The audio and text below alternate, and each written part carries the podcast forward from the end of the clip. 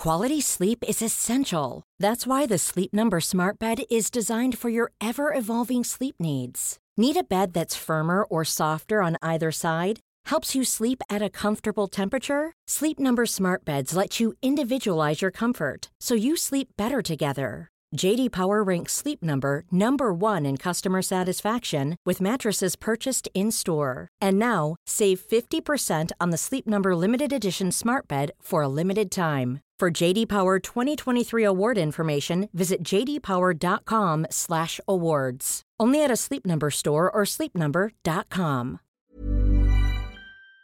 Uh, Rob, thanks for joining us. That's uh, mighty kind of you to to pop in, join pop the by. stream. How's it going? Oh, uh, really poorly. Oh, I'm sorry. Yeah, no, like it's uh so we had our first heat wave uh this week.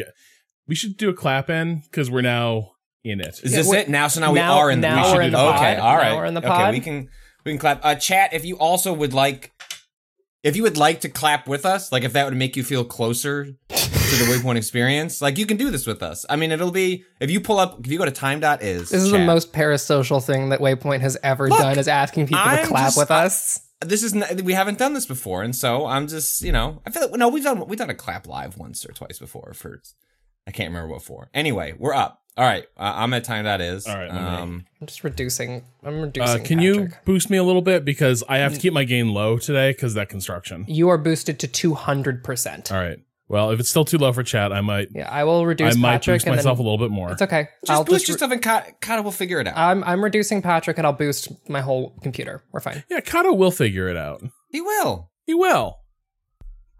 Just you, Rob. You know what? Boost as much as you'd like.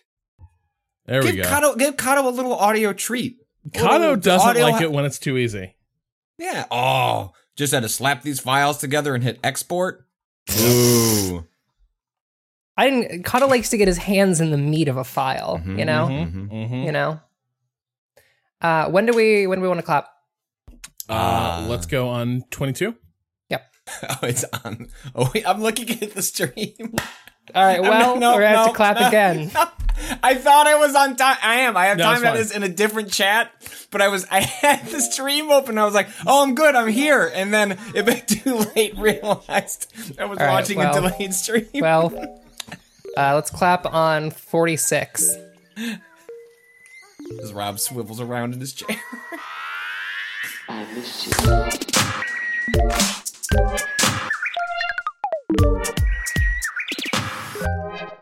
Oh, No, just had a roll of thunder.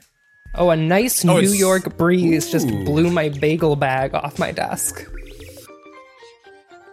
Only in New York, baby. Only in New York, baby. Got my bagel bag. Got my cold, cold spring wind. We do the clap, and then uh, I would say one out of ten Kato comments, he will say, I mean, "We don't need to do the clap." We don't need to. But then we do, the, but then we do the clap because like Kato, it's nice that he's like, I, I'd be able to figure it out. It's good. I've got plenty. It's like no, just Well, and, isn't and it you nice to have a third? Kato no longer claps. he doesn't. He doesn't. That motherfucker. No, so according to Kato, he puts a marker in the file. he just does like a little shift M. Do you trust that he and, does that every time? Um, I do. How I you do. Oh, that, mm. No, I do because I remember when Rob and I recorded a podcast in the office, we did watch Kato taking live notes Uh, for well, the edit. Hold on, Ren. Did that experience make you trust Kato more or less? You know what? That's a good, that's a really good point. Because the issue we ran into was that in the note taking process, Kato appeared to shut off the recording a couple times. um, but I don't think that's what was happening. It was just like the ways that that software sort of handled uh, live project files. Uh-huh. But it was like one of those things where you can do an alarming click in a rec- in recording software, and it just looks like you killed everything. But then you click somewhere else and nothing's disappeared. Anyway, point is, extremely funny. uh, should I do a normal podcast opening for this, or should we just get into it? No, let's just go. Yeah. Let's just We'll get- just so- lean into Hey, it. Let's go. Let's get in the kitchen. So here's I guess what episode is it? We should at least tell people what episode it is, Well, right? Which one is? There's been some dispute between uh, Waypoint.gay and Kato of late. really? They've been Yeah. fighting. They're fighting. I don't think they're talking, but it appears they've been one episode apart in their interpretation. Per Go to waypoint.gay, Yeah, load it up. 483. Because last numbered episode was 482, but the Inquisitor is hot. That's correct. Okay, but then the, 483. fo- the folder he uploaded the the other week though was like 481. Anyway, it all comes out in the wash. Hmm. Um. So yeah, What's your oh no? You we we you we assided you with a like three different asides. Well, so the thing is, we had our first heat wave uh, Yep. this this week. Is is the heat wave because of the weather outside or because of all the cooking that's happening in uh Mhm, separate mhm, aside. Hold on Oh. before you go further. Did you eat the cookies? No, Thank Christ. Well, they would have been fine. well, well, the dough is still the dough is still chill. Like it, it keeps, but I didn't want to bake it anyway because the heat wave, the aforementioned heat wave. hmm hmm Uh, so my building has a building wide heating cooling system that is mutually exclusive. It can be in heating mode or it can be in cooling mode. And it has to be, it's a building wide like flip that takes about a day to execute if everything goes well. This year, uh, as is frequently the case in this building, they went in to turn on the air conditioning and discovered that over the winter, a fault had developed and so on the first day, it was gonna be like north of 85 with a weekend like in the upper 80s, lower low 90s. They're like, we can't turn on the air conditioning. Good luck. and so my apartment has not been below 83 degrees for about four days. But most of the weekend it was uh like 93 in my Mhm. in my apartment. Humid, S- yes or no? Uh it's so I would say that's like a, that's like a big critical fact. Like for me, I can stand. You know, like even like this, like sort of like you know when you go to Vegas or something like that, where like go to a desert where it's like, hey, oh man, it's hundred degrees. Like a, like a hundred degree dry heat. Yeah, it's you know you got to account for it, but it doesn't really bother me. It's like as the humidity, you can it could be seventies, and if it's if it's swampy, humid, it's just it's it's miserable. You know, in a totally different way. Yeah, as someone who lives in a, a in a coastal city that has been hitting 70 every once in a while the last few days, there was there was one day we recorded a podcast and it was a swampy 70 and I was folks I was gone. I was I have never gotten up from a recording and changed clothes faster. That was a fucking nightmare. Um how swampy is it, Rob? um it's so it's like one of those things where like sweating still helps. Like it's not one of those things where you're just like drenched in sweat and also now you're just like exactly as hot as before but just wet. Um like a sa- like your own personal sauna suit. right. just not in a cool. That's how I was bag. that's how I Both was MK last and I did podcast notice, recording. like midway through this weekend, we were like, you know, though, our, our hips and backs and neck feel great. Like, Oh, so you're, get, you're getting. Oh, this is why people move to Florida and Arizona. Literally, MK said that exact thing, where she was like, you know, I kind of understand why old people end up going down to Florida because, like, as miserable as I am, like, there are some things that don't hurt that often do. Um, incredible. but yeah, so it was like it was a like just unrelenting. And so I spent the entire weekend um like in lizard mode where like if you don't move, you can be comfortable. I love lizard Just- mode. Just don't move. Do you close your eyes in lizard mode? No, you can no, you can like watch TV. Do, do y'all You know can- about Is move is playing a game like the the control? Is that exerting too much effort for lizard mode? For me it was I couldn't handle by daylight, I could not handle the intellectual demands of Warhammer Chaos Gate. I was like this is this is far too spicy uh, have- to play while while the sun is high in the sky. I have a question. I- do- Yeah. Is lizard mode accompanied by snake? Are you familiar with snake meal? No. My girlfriend sent me a post last night describing snake meal. This is a thing that now I'm going to describe an unhealthy Snake snake meal sounds like the sort of thing it's that a Silicon Valley tech bro is selling to me because he doesn't want to eat food anymore. It's like, well, So- actually, I've just converted to snake meal now. So snake meal is a thing that I do when I'm not uh, feeling great. Where instead of uh, three meals a day, uh, I just do one big meal and then take a nap immediately afterwards, and that meal is snake meal. Okay, I know where you're coming from. Yeah. because the, the snake has a big old meal, and then it has to digest that whole little like cartoon bump in in its uh like gullet. Is that how bodies work? No, it's not. Don't do it. Okay. It's not Good to good. know. It's- Yeah, it is I'll- the I'll add- product I'll add of. that to the list. Well, hold is on. the- It's how snake bodies work. you know what? That's a like really if good you're a snake listening to this and you hear Ren not endorsing that, hold on. Don't want to give you a snake. Don't want to give you a snake eating disorder. Like What you know, going? you can't you can't ha- eat the you can't eat the mouse or the rat in like stages. You just gotta you go. have Like, to- if have you're a Snake? snake- Did a snake write this? if you're a snake listening to our podcast right now, please do not listen to my advice about snake. Look, Rob just wants his podcast to be as inclusive as possible, and that to also means, specifically. uh, yeah, that also hang means on, I should be clear. Well, hang on. No, someone Greenberg. Is Greenberg it technically MD a persona if the animal doesn't have fur? Green that's a scaly. Greenberg in the chat says you. uh, if you can Is unhinge really your jaw. Yes, if you can unhinge your jaw, don't listen to Ren. I can unhinge my jaw. In this case, I should not listen to me, and this is why I do snake meal is because I can unhinge my jaw on command. Yeah, so I would say um it was not a snake meal situation uh because one of the things that could like okay, well you can't you can't live the snake meal life if ice cream is your air conditioning as it frequently was this this this weekend where I was like I just like literally right now there's a thing of mint chocolate chip ice cream and that is the only thing that sounds like it will make life bearable for a few more minutes.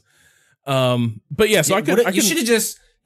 I I did this during one humid stretch. Uh, I look. I'll claim it was for the children, but instead I just I just got out a sprinkler. I don't know if you have access to a hose at at your building, and then just put out a lawn chair, and I just said, "Hey kids." It's time to jump through the sprinkler, and it was just me, like laying in the grass with a with a lawn chair with a beer, covering it up as the as as the, the sprinkler would pass over me, and just letting the sprinkler douse me every forty five seconds.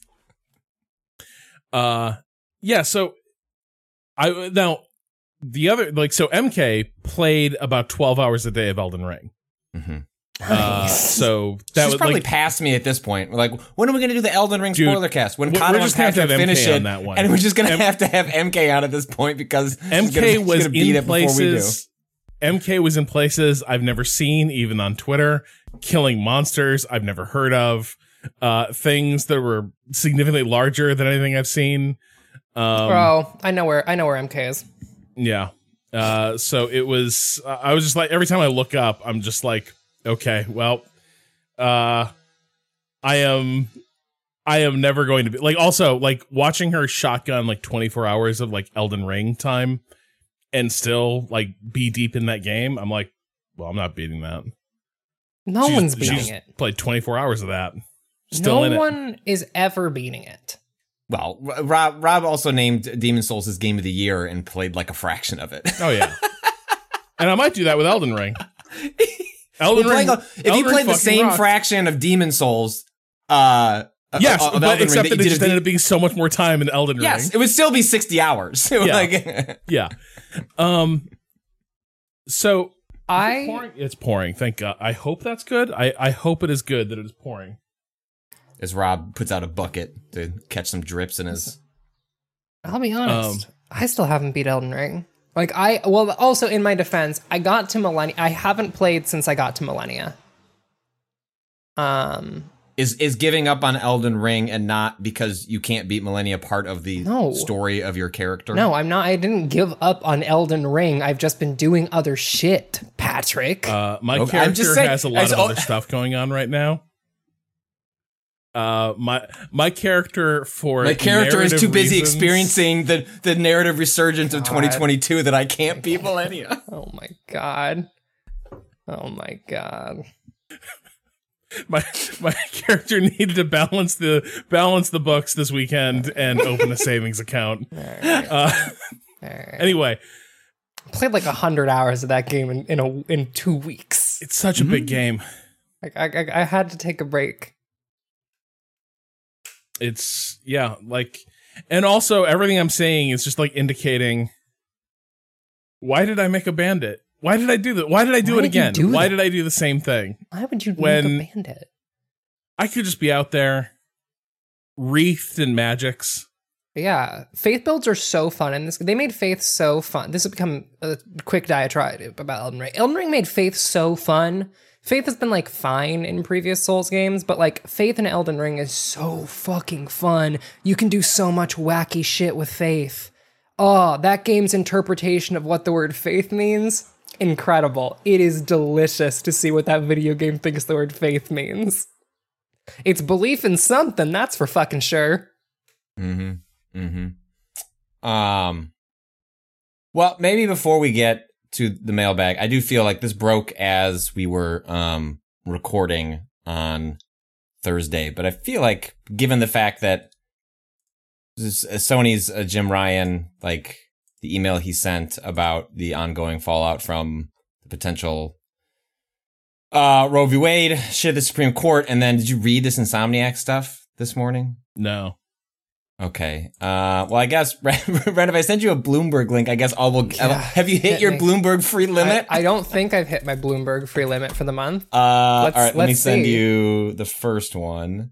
Maybe she'll hit her Bloomberg limit break uh, live on stream. Oh fuck! This is we. Uh, hey, hey, Rob. We've reached Yeah. my free article limit live on stream. Hold on. It's still Oh, but- showing the no, article. no, I know, I know. oh, so this is it. right, but I'm. This is it. This Okay. is the limit. We found the All right, limit, great. and I'm not going to break the Um, limit. I'll be honest. I mean, I can It's put funny 99 because cents in. it's it's funny because I've hit my free limit, so then I need to hit this weird extension I have so I can read the rest of the article. Oh, it doesn't work. It doesn't work on Bloomberg. All right. Uh, so I'll just have to look at this through Ren's stream. I mean, the long and short of it is Sony's like CEO who uh, sent out uh, uh, an email. Like the TLDR was like, look, you know, I realize everyone is pretty anxious about what's happening with so like this, you know, leaked stuff from the Supreme Court. Um, but uh, we just need to have empathy for people on both sides and differences of opinion, and that's the way forward as a company. Combined with, uh, as as this as highlighted by uh, Ren here, is that uh, also uh, including five detailed paragraphs about his two cats' first birthday, which I should point out I have since heard from the source like this happens all the time. I Not mean- that it is always paired with like a monumentally uh like ignorant and, and like weird message about the like the rights of his employees, but that he he sends out a lot of str- very strange emails about his animals, specifically There- these two cats. there is nothing weird executives like to do more than send you an email about their weekend. I'm humanizing myself. Mm-hmm. I am Mhm. look at. I'm humanizing myself by subjecting you to my fucking newsletter. God, it's so bad. It's so bad. I basically every company I've worked at has had at least one higher up executive who does this. It is the funniest shit on earth to me. It is so fucking funny.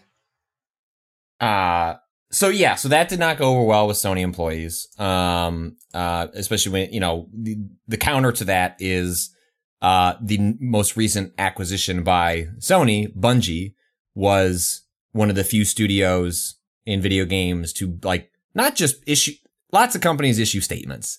And then uh, there are you know, Bungie was going at it harder by like you know, adding back people who were giving them pushback on Twitter. Um you know, that's not the same as like lining up like internal HR benefits for people who may work remote and like would need financial assistance like cross states. I don't, I don't know exactly where that's landed at Bungie, but like, you know, c- contrast that to, uh, you know, the, the summer of like the height of Black Lives Matter, where boy, every, every company was just lining up to issue statements about racial justice. And then this Roe v. Wade stuff comes about and it's like, well, this is a little sticky, guys. I don't know if we can say much about this. And you've seen very little from the rest of the video game uh, industry to uh, respond with the sort of the same level of intensity. And then you get this. So this is the second article. This comes from. So the first one was Jason Schreier over at Bloomberg. This Yeah, is I Nathan have it open already. Over at, Beat you. yeah, over at Washington Post. The headline being uh, after Roe v. Wade cat email gaff, which is you know what? That's a headline. Uh, Sony and Insomniac uh, plan donations, um, which is that uh, Insomniac is going to uh, donate fifty thousand to the Women's Reproductive Rights Assistance Project, um, and I think to, to Sony's going to match the donation along with donations from individual Insomniac employees if they make them via the company's PlayStation Cares program.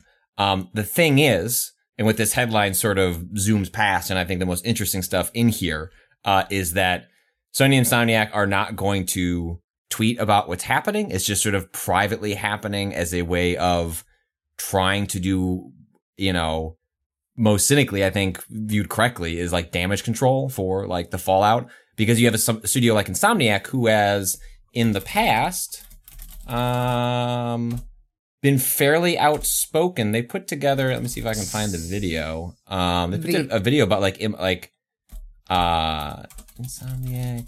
The other thing to note while Patrick looks for this Uh-oh. video is that uh, the PlayStation Cares program uh, is just an internal company program, and so also if you do a uh, donation to anti-abortion organizations, Sony will also match your donations. Oh hell there. yeah! That's look that mm, of course. I mean, they so people are saying in chat like shocked, like they both sides the donation. Yes, like yeah. I mean, I think I think I think like this is not in defensive, yeah, but it's like not I think like match the, opens the, you up to litigation. Yes. Well, not only that, and it's also just like rather than having to like here's the list of approved corporate charities that you can donate to. Like I, I mean, I get it. Like I, I'm not saying it's immune from criticism, but I can also see like if you need if you to get it matched requires you to get HR or whoever to sign off on the charity that you like. Um, that's not great either. Um, so anyway, we don't have to watch this video, but like this is like a you know like a, a studio wide video of Insomniac uh, this is like, you know, 2017, like, you know, during like those really early scary months. There were a lot of scary months during the Trump administration, but as like a lot of that stuff was first rolling out, that's like, you're like, hey, look at our studio. Like, this is important to us.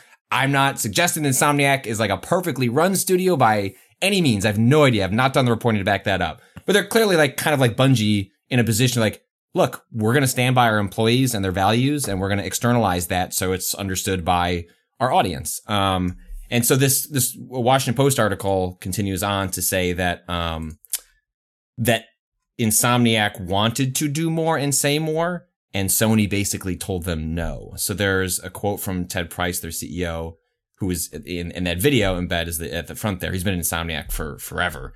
Um, Quote, uh, there would be material repercussions for us as a wholly owned subsidiary, Price wrote in response to a question about what would happen if Insomniac tweeted about the donation. Among other things, any progress we might make in helping change uh, at, Sony Interactive Entertainment would be stopped dead in its tracks. We'd also probably be severely restricted from doing important public facing work in the future. Um, someone else asked about the Bungie stuff. Price writes, uh, uh, that, uh, the, the, the, oh, maybe that's not here. Maybe that's something I heard separately.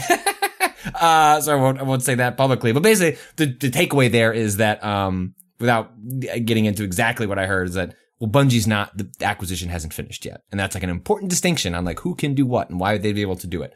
Um, and, and Price finishes here saying, as far as our freedom of speech goes, well, we do have a lot of autonomy and off, and that often gets taken for granted. There are times where we need to acknowledge we're part of a larger organization. For the most part, ability to tweet has been unfettered. However, there are rare times where, when we're in opposition, like this week, and Sony will have the final say, which is a pretty demoralizing quote.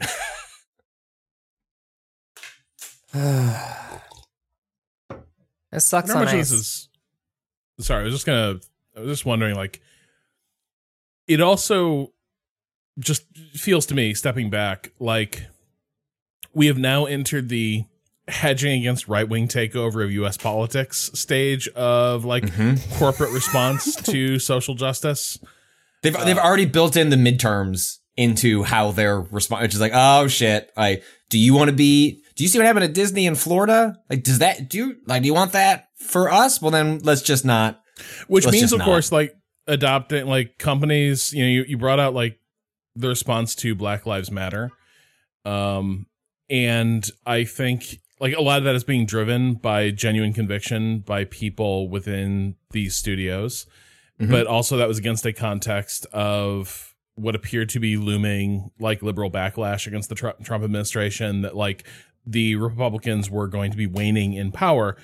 Uh, the opposite is didn't. true now. Uh, but the flip side is like that means the accommodationist strategy does increasingly mean accommodating and muting criticism of a party's whose ideology increasingly like matches and encourages the ideology of the person who massacred people in Buffalo uh, this weekend. Like these juxtapositions are going to be uglier and more cynical, more more patently cynical uh, over the coming months and years because the both sidesism is going to be more and more horrific when you look at what one of those sides is saying to like its mainstream supporters. Um, and taking the strategy is just going to be grotesque. I agree. Also, Jim Ryan, whether talking about abortion rights or um like old video games, dude just just just just like shut the fuck up. He's very bad. He's very bad at the public speaking part. Just seems like he puts his foot in his mouth every single time he does. And maybe should just sometimes the best policy is just to shut the fuck up Friday and just apply it to every day of the week. I think Jim Ryan should subscribe to that theory. I do I, I really do wonder when did it become like advice to C-suite types to like do this kind of clunky self-humanization of like obviously things are bad we have concerns. Also let me show you pictures of my dog uh pay no attention to the vacation home be in the background of said dog It's I mean like I think I think it happens because one that is how a- certain like tier of class thinks how human interaction works. Right? Like that is that is how these motherfuckers think human interaction to a degree works is you just like you just inflict yourself upon other people and that that is a that is a fucking gift. Um one and two like I think that it may be a holdover from the like personality driven CEOs of like the previous like four decades uh, or three decades. Like I'm thinking about um, a certain like era of Bill Gates, a certain like the like the tech CEO era. Everyone wants to be the next like famous tech CEO. Right, even if they're not in the tech industry, they want to be the next like Musk or e- like Bill Gates. Regardless if Elon Musk is competent, he's not um, Steve Jobs, like Bill Gates, everyone wants to be the next one of those who becomes like a public figure and exists as a personality, but also all of them are fucking uh, cardboard people. That's true. There's, and this is an impulse. So, sorry, this is a non sequitur. I brought this up before. That's why everyone wants to be fucking Tony Stark, as you were saying. Well, but it, it, the vanity actually extends beyond. I guess it's to a degree, just like the fact that lots of people, you give them access to any kind of platform, they're like, I could be entertaining. I was always obsessed with Patrick. Did you get the Alberts Jewelers commercials in your neck of the woods in Chicagoland? I mean, like, yeah, like Jewel was the grocery store. Yeah. Yeah. So the ads were always Who is too this? long. can They I were Google like? 90 second video spots of like the guy who ran Albert's Jewelers and his son. And it was like uh, the term did not exist yet, but they were vlogs. And this was a regional jewelry store stain. But the real the real choice, the little mwah, chef kiss, piece de resistance of of their ad campaign, they broadcast on cable TV their office Christmas party every year. What? Yes. They they blocked out like 90 minutes of like cable access airtime and broadcast their office Christmas party. Do they have like a microphone stood up, like so that you could chat with? No, No. talk Talk to to the the audience. audience. It was No. like the cameras just sweep, sweeping through the Christmas party, uh, like while the owner chats people up.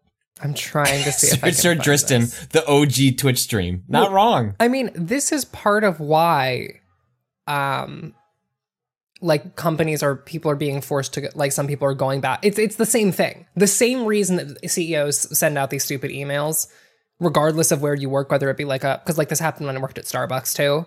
um, like a year ago when I was working at Starbucks. Um, we got this like same fucking shit. It's so annoying. Um, and it's the same reason that like people are going back into the office is because they want like these motherfuckers need to feel like important and like they have little guys who they like run around with and they have little people who work in their offices um and that they do things. And so if they have that sense of personalization in those those little domains their little fucking feudal holdings then like th- they are happy and satisfied and think that everyone wants that because again they are broken and don't understand how human interaction works. but yeah, the fact like I it just it's so now that I think of it, it does so clearly extend beyond wanting to be like Bill Gates at the very like at the Fortune 500 level. It extends down to the guy running a regional car dealership, being like, yes. "Man, people don't know how cool I am." Yeah. Everyone, yeah. As, the other thing is that The Office ruined American Mm. like office politics and like uh, American work polit like work life for the preceding twenty fucking years. Um, Yeah. Everyone wants to be the next Michael Scott, um, which like don't don't do that. The only people who are fun to work with, the only people who will ever be fun to work with are people who are as fucking tired of your job as you are. Those are the only people who will ever be fun to work with. Like, Wait, so you so you're already tired of your job? no, I said, no, I didn't say, I said as tired as you are. Like, that is the So you're- thing. You need to Can you be as tired as Rob and I are? We're all in the same fucking zone. Like, there's a, there's a sliding, Mm. sca- okay, Ah, there's a sliding scale. There's a there's pretty s- big sliding scale. It's, it's a pretty big sliding. All right. Well, fuck me, I guess. I'm just. The bitch who loves working at Starbucks is not fun to be on shift with. Is what I'm trying. I'm with say. you. I'm I'm not saying that can't. I'm just saying that it, uh, applying is universally true. Not sure. Not sure. But I agree with you. Especially at those kinds of jobs, right? Like I think that I think specifically that like what you what you're speaking to, I agree with. Like I felt that, you know, when I worked as a you know, a grocery worker working at the AMC, like yeah, it's it's it's all a slog. And so there is there is solidarity there amongst amongst your workers there. I'm I'm, I'm with you. Cracked Wall Productions Sweeping generalization. Window shatters. Someone in the chat says, I wish that were true, but all of my coworkers are so happy to share memes with each other and be office weirdos. Yes, because they're aligned. They're all on the same fucking tier. So it makes more sense if you understand that everyone, like the spectrum of tiredness can extend to not tired at all, uh, in which case you're all good, right? Like that, like I am not tired. These people are also not tired. It's like cool, we're on the same page. When there is that like energy mismatch, it can get a little bit like that, like chipperness.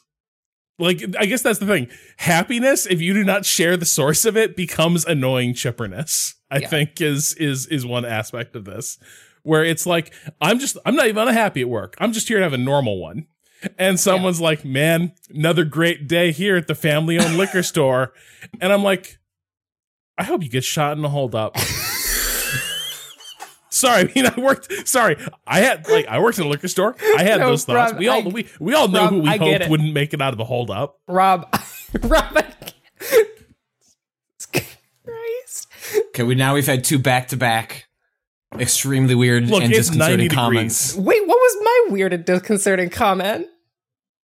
The idea that I'm as tired as you is that as weird and disconcerting as Rob's. No, it's his not. just No, coworker no, would no, get fucking Rob- no. Brapped. No, I thought you had a, I thought you had a shovel and you dug a little deep, and then Rob was just like, "I've got a jackhammer and I need to go twenty foot See, below." that's that's how I help. I know I am not It's as like- tired. I swear to God. This is me. See, it's all the arrows and like shots being fired at Ren, and I'm the brave soldier, being like, I I had coworkers I wish got shot and hold up. Listen, it's true. You do have coworkers who who you want to get fucking owned. It's true. God. Look, one of those one of those coworkers erroneously accused multiple people of stealing. Like, Like as a bit. no, dude. No. like saw Like you taking something off a shelf and setting it aside so you could like buy it at like close close of till, it would be like saw them shoplifting. Now to be clear, shoplifting was rampant at that place. What but she was always on the wrong track.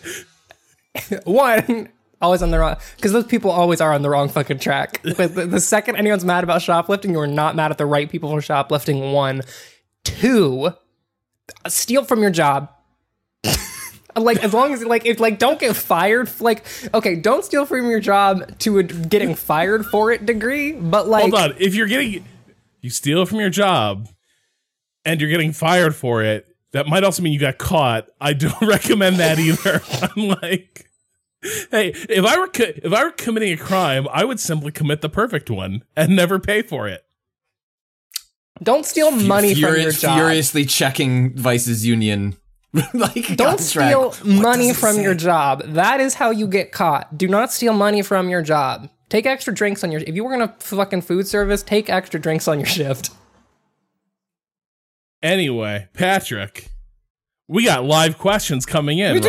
right? Okay, I'm gonna send. The, uh, tell me if this link works for the three of you. If you can pull up the responses, are you able to see those now? There's like summary, or at the top Yes. questions, responses. Okay, so if you, they don't all show it. Uh, oh, let's see. Yeah, you might have to like. What is it? Cap? What does this other thing mean? I don't know. Anyway, I think we should all we can all pick one. Uh, I think the the idea is because we I don't want to just show the raw questions in case someone was being a weirdo. This was an open response. Like, I mean, they're probably fine, but I don't want to expose it raw. But I think uh, we'll copy and paste the text, and then like Ren can show it. Like, on she can just like paste it into a Google Yeah. Doc so people can see the question. Um, Rob, do you want to pick? Do you want to start us off? Do you want to? We'll we'll like just go. We'll go round robin. We'll all just pick one from here. So do you want to? You want to find one one here that you uh that you like? Uh, let's see. Um, If you still want to submit one, if you Well, go to my, on. my my Twitter account, uh, you will see I, I tweeted out a form, and they can those you can keep sending those in. I think we have like links banned. I don't know if I can I can I paste a link. Nope, I don't want to paste that link because that's. I do one. shout outs to the person who asked one for Rob. What's your favorite stars of the Lid album, and why is it Avec Laudenum? uh, I I'm still really partial to the tired sounds of Stars of the Lid, but uh, it's it's all good. Um, a couple months ago, I was at a wedding where the best man read the groom's Steam playtime during his speech, including the thousands of hours he'd spent in Stellaris, a game he doesn't like. What's the most time you've spent on a game and you don't like, and why?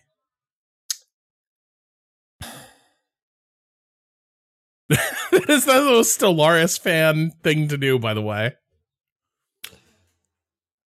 So yeah, I think. game you don't like. I think it was for. I mean, I've done review. yeah, those. I think I feel like this has to be yeah. like a Like- choice you've made. hold on. No, a I choice actually, you've- if it's okay. two, I think we can do that. Because what's like the most miserable fucking review experience you've ever had? And I can answer that straight off the bat. Yeah, do it. Okay, An go. unfinished 4X called uh, Legends of Pegasus. It was uncompletable. Like you could not make it out of the tutorial area because of like some things that were fucked up in the scripting.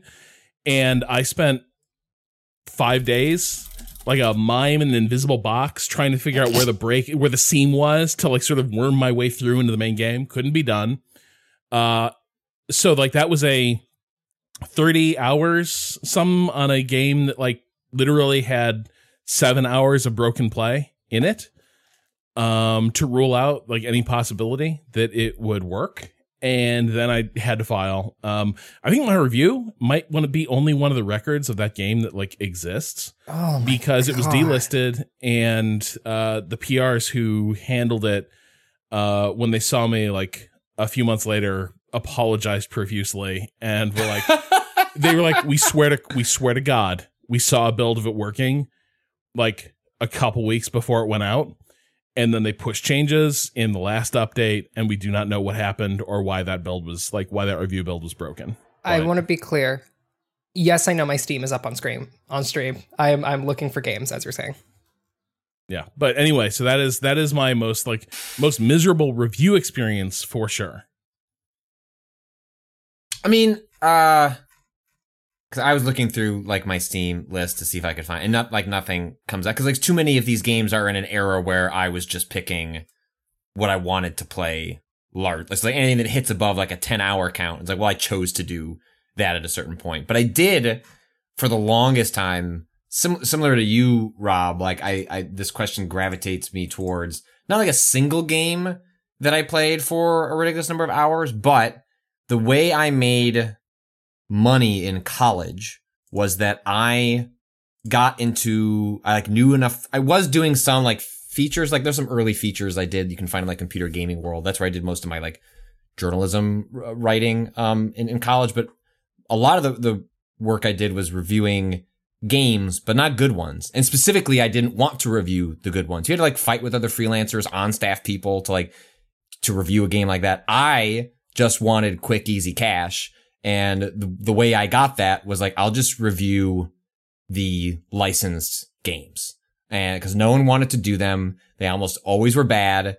The reviews weren't read by anyone. It was pure. This existed in an era of like GameSpy, GameSpot, IGN believing the way to success is to review everything. Right. And then you review everything and that's traffic. And so like, hey, we're Patrick, would you like to review like all this Harry Potter game. Like, okay, I only had to play it once, but because the articles were, pu- so I would review, let's say the PS2 version, but the article, if the games were the same across Xbox and GameCube, let's say, and sometimes PC, they would just republish the review, change the like text to be like from PlayStation 2 to Xbox, or I'd write it platform agnostic.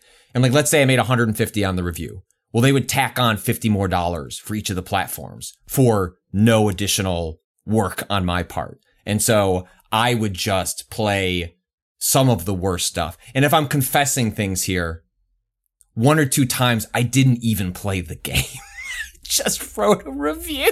I mean, I turned Oh it in. sometimes, sometimes. No, I can't. No, I was gonna try and I, Patrick. I was gonna try and join you. I was gonna try and stand with you in this moment. I, cannot. I thought I, thought on this podcast, Patrick. we steal from our employers, and isn't the purest No. form of that No, I didn't say it agreeing was- to Not review the a game? public trust. Yeah, I didn't say it was. I didn't say. Whoa, whoa, whoa, whoa, whoa, whoa. That's Patrick. That's stealing from your own journalistic integrity. You didn't steal from your employee. You stole from you. Did I? When nobody read that. What was the PS2 i? That was the webcam. I reviewed a lot of those games. If fairly PS certain. If a PS2i game is reviewed in the forest and no, and no one reads it, it doesn't make a sound. I've shattered Rob's conception of me. He's always looked at me as like a being of like virtue and just he does what he says. And turns out maybe he once or twice he turned in a review to GameSpy and sort of just read the back of the box and wrote 500 words about that. Honestly, actually, I I will. This is more of, of an indictment of the state of reviewing at the time than it is of Patrick. I've decided that Patrick, this is fine. Yeah, everyone, Patrick's a man of his time. we have to judge him by the morals of his generation. First and, And if, foremost, yeah, and if and this new generation, if they were reviewing PS2i games, would would never would never. They would give it. then. They would It give it. They would give it the due it deserves. I I I'm so. I think the time that this did occur, the reason it triggers a memory is because I don't actually think I didn't play it or we didn't try. The disc was scratched and my deadline. I didn't realize oh, okay. that, Yeah, Oh, no. okay. and so my deadline hits. Um, What can he do? The disc is scratched. apologize to Phil Theobald. You were my editor at GameSpot. You used to work at Nintendo. You were a teacher for a while. Phil, I'm pretty sure I turned this review into you. I love you. Did a lot of early work for me when I was getting started, handing me stuff like this. And look, it couldn't it just be a testament to my writing, even at an earlier age, that like just slides on through. And It's like, wow, like So this, true. This seems great. Like, thanks, Patrick. Like, put it on, put it into the system. And it, so I, I think the disc was scratched. I like kind of freaked out and was like, I think I can just, I think I can just bullshit this. Um, cause I just couldn't get it to run on, on my machine. And so I just, I just turned it in and was like, let's hope, let's hope for the best. I'm PS2. Here's the I'll try and look it up. I I have, I'm trying to I'm unlocking parts of my memory to see if I can find this review. I will I will make a valiant attempt to to do so. now. Here's the problem that I'm having right now. Mm-hmm. Uh, it's that I don't play bad video games. Mm-hmm. That's kind of that's kind of my that's kind of my secret. Uh, is that I don't play video games that I that I don't like um, for extended periods of time. Uh, and my reviewing career is recent enough where um, I where I play video games uh, that are like B tier but not like bad. Like if I had just pick my worst reviewing experience, it would probably be maybe disintegration but also i didn't play that much of disintegration like that's the thing like i just like the reality is that like i think also think that reviews have changed to a significant degree where like i did not have to beat video games to review them um i like valorant i like the video game valorant We believe you. and I like League of Legends. Okay, well, what about Overwatch? Okay, yeah, fine. You know what? I I did I did play a significant amount of Overwatch to a game I do not particularly like. God, The game. I- so the I the review I thought it was. I don't think it is. So I think I'm misremembering which game it was. I, thought have- it was. I have a so this positive this this article about League this of review this review Overwatch. lives. Um, um, EyeToy Operation Spy, but I don't think this is it. I thought this was it, but I don't think it is because this looks too specific. unless unless I, I unless I got enough from the screenshots. Uh, oh my god. I don't know. Possible. Patrick Klepek, November eleventh, two thousand five. Anyway, Well, GameSpy review two stars poor. sorry, game.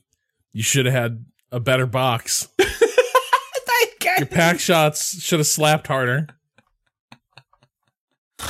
Uh, all right. Um, Ren, do you want to pull? Do you want to pull a question? Uh, I can't pull. I can't open the bucket because I my Mm. my browser is on stream.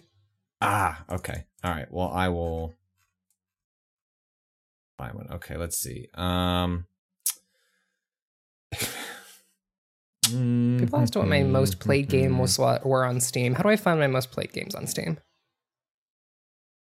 Um, you go. Did have we not done that bit with you? No. We no, I guess not. Well- um, so you go in Steam, go to the top, view my profile, yeah, it's my profile. Okay. and then you go to all. So then you've got a little lower below, like all recently played wish list reviews. So click all recently played, and then click all games, and then you'll get your your rankings. Some of these are going to be thrown off by leaving the game open. Warframe is thrown Mhm. off by leaving the game open by accident. Mhm. Um, I got several of those. Yeah, the the dig. the Same with Steven Spielberg, Row. LucasArts, 53 hours on record. I think not. Uh, same with Saints Row. Um, no, Warframe's great. Let me be clear. I got to okay. Listen, I will. I will to let people know where I got in Warframe. Uh, I got. I got to the thing in Warframe. I got to the big twist. Um, in Warframe, I have seen. I have seen the part of the game that people always flip the fuck out about. People are surprised about Guilty Gear. That's interesting to me. I, I guess I don't talk about fighting games super often, but I did get really into um, Guilty Gear a few years ago. Not a few years ago, like like this year. Um, I turns out that's a really great introductory fighting game, and I played a bunch of it. Um, Starbound, this is a fake number. Half Life Two, that's a fake number. So my top played games are Guilty Gear Strive, Nuclear Throne, XCOM 2, Payday 2, Elden Ring, uh, BattleTech, The Witcher 3. I don't play that. I don't like really play video games that long. That is my that is my truth. Like- um. Okay. Oh. I don't pour several hundred hours into things. Is what I was gonna say. Mm-hmm. Mm-hmm. Yeah, the only ones I have on here that uh, on mine that are like that is like uh 125 hours into uh to PUBG was because of all the streaming we did. Not a not a chance in the world I did any of that. Would have done any of that on my own. Okay, here's a question. This is a simple one. Which cleaning task are each of you best at? I am a former housekeeper. I love wiping surfaces and like magic erasering walls. If you give me a bucket I've been so excited to get a bucket for my apartment. I keep forgetting to do it because I am lightly agoraphobic. Uh, and so I've been putting off going to the hardware store to get a bucket and a rag um, and some pine sol because uh, I'm going to wipe every fucking inch of my apartment. And I'm gonna, and I'm gonna get a fucking, I'm gonna get one of those little, little magic erasers. Oh, incredible, incredible! That shit whips so much. Um, I also, uh, did either of you used to be housekeepers? Do you either of you have a housekeeper era? Uh, I did a campus job where I was part of uh like the paint the the painting crew. Uh, so there was a lot of like cleaning down walls and like doing housekeeping stuff uh in the gaps between semesters. Yeah, I I also was yeah, so I was uh, housekeeping at a university as well. um boy, if you want to if you want to see some gross shit, become a housekeeper at a university. If you want to see some heinous fucking shit, um I would just like see I, there was one apartment we went into that my coworkers had me clean where every single wall in the apartment was covered in beer. Like every hmm. single wall, and I had to wipe down over the course of like like an entire day every single square inch of that apartment. Uh, and that is where I developed my deep love of uh, cleaning and wiping down walls. Uh, I'm not the one that I feel the most confident in, but I, I, Ren, I can't remember if we had this conversation on the podcast or not. I think it was pre-pod, and but I don't, I don't know how much gets into. So correct, like I'll, I will, I will not fully repeat this if it's been in the podcast before. But you and I had uh, uh, a real moment of of bonding upon the realization that uh, c- cleaning dishes and putting them away a delight. Putting like putting them into the dishwasher and like doing that process, awesome. Putting them away, a nightmare that you avoid at all costs and hope that someone else does it for you. Yes, I love um, washing a dish so much. I really like washing dishes. I have had like actual like I I enjoy so much. Like my wife's a great cook, and like I actually get excited. It's like not only from a here's something I can do to contribute, but just like I love popping in some headphones, listening to a podcast or some music, and like I've got 40 minutes to like deal with these dishes, get the whole like kind of kitchen cleared up. It's like a very satisfying thing for me to do. But then I I spent so many years in San Francisco, LA, Chicago where I never had a dishwasher. And so I hand washed everything. And then the first time I had an encounter with a dishwasher was really when I bought a house. I think maybe our last place in Chicago, which was like a decent condo that we were sub subletting and uh, subleasing, uh, had one. But like, I, I remember this came up when like Rob and I were at E3 a couple of years, that last place that we, I think we had where I was like putting the dishes away. Cause that was, I was like even doing that around like my colleagues. And he's like, you don't have to scrape all that. Like you can just put that in. Like dishwashers are good at that these days, and it's like better for the environment. I was like, but I, lo- but I like doing that in like this. I enjoy. I want to wash it off, and so I've had to like wean myself off that in my home where I'm paying for the water, trying to be more environmentally conscious. Is like I like cleaning everything off the plate, and then yeah, still maybe putting it into the dishwasher, but like having to like make peace with, hey, that should just be like let it be a dirtier dish but like it's taking away the thing that I enjoy doing, or at least I spend less time doing it as a result. I I dish I don't trust the dishwasher as far as I can throw them. That's the thing is that I love I love a good uh, hand wash because I don't trust dishwashers. I don't fucking trust them. Do you have like a bad experience? Uh, I've had a dish. I have had family. I my family had had a dishwasher in one of our houses, um, like one of the houses that I lived in growing up as a kid um, I think it was at my dad's house, um, was fucking awful. And it left mm-hmm, dishes mm-hmm, disgusting. Mm-hmm, it left them fucking disgusting. And I would have to like take them out and I would have to wash them by hand before I use anything. Everything fucking smelled. Everything had like residue on it. It was, it was, dis- it was awful. It was awful. I hate dishwashers. Don't fucking trust them. They're pretty so, good these days. Yeah, I mean, I've got an older one uh, that it does the thing where it's like hey, you know that residue you could have just wiped off in like a split second with a sponge. Well, I've baked it onto the dish now, uh, and uh, it will take a two-hour soak and then uh, several several tons of pressure uh, to remove it. Uh, so like I still I I don't trust dishwashers on that axis as much, but like it's that that was my chore growing up, and like it is still something that I have a pretty decent instinct for like what's gonna actually get clean and what's not. But like my parents have a newer dishwasher, and it is like like when I'm when I visit them, they're like, "Don't wipe that down. Just just put it in. It'll be fine." And I'm like, "How is that possible?" Like no dishwasher could get this this bowl that had raisin bran in it clean. no, the dishwasher has not been invented that can handle the bran flake. Uh, and it turns out that is now a solved problem. And uh, you you can trust that dishwasher. I just I just can't.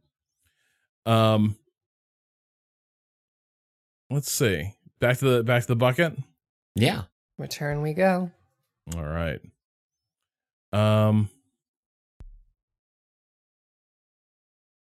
Snow Bear 65. My mother has had a dishwasher in her home for nearly 20 years, has never used it to wash dishes. It's a pan and pot storage. That's incredible. That rules. Um. Wait, hold on. Crowbird writes dishwashers are pretty good at cleaning keyboards. When I was younger, I had a stint working in the technology department of the high school I was attending. At the end of the semester, we'd unplug all the keyboards from the various computer labs and just toss them right in the commercial dishwashers. That feels wrong. That's very. That's a lot. Again, people are saying old keyboards didn't have logic boards and shit on them. Do not do that Yeah. now. No, yeah, yeah. No, I think, yeah, I, I think that is. Imp- It's, but still, I'm I, I, putting it into a, The a dream. dishwasher is I, Generally, uh, how I wash my keycaps, this is a side note, is I just get a little bowl and I fill it up with like soapy water and I let them soak for a little bit. I take them out and I hand I hand wipe down all my little keycaps.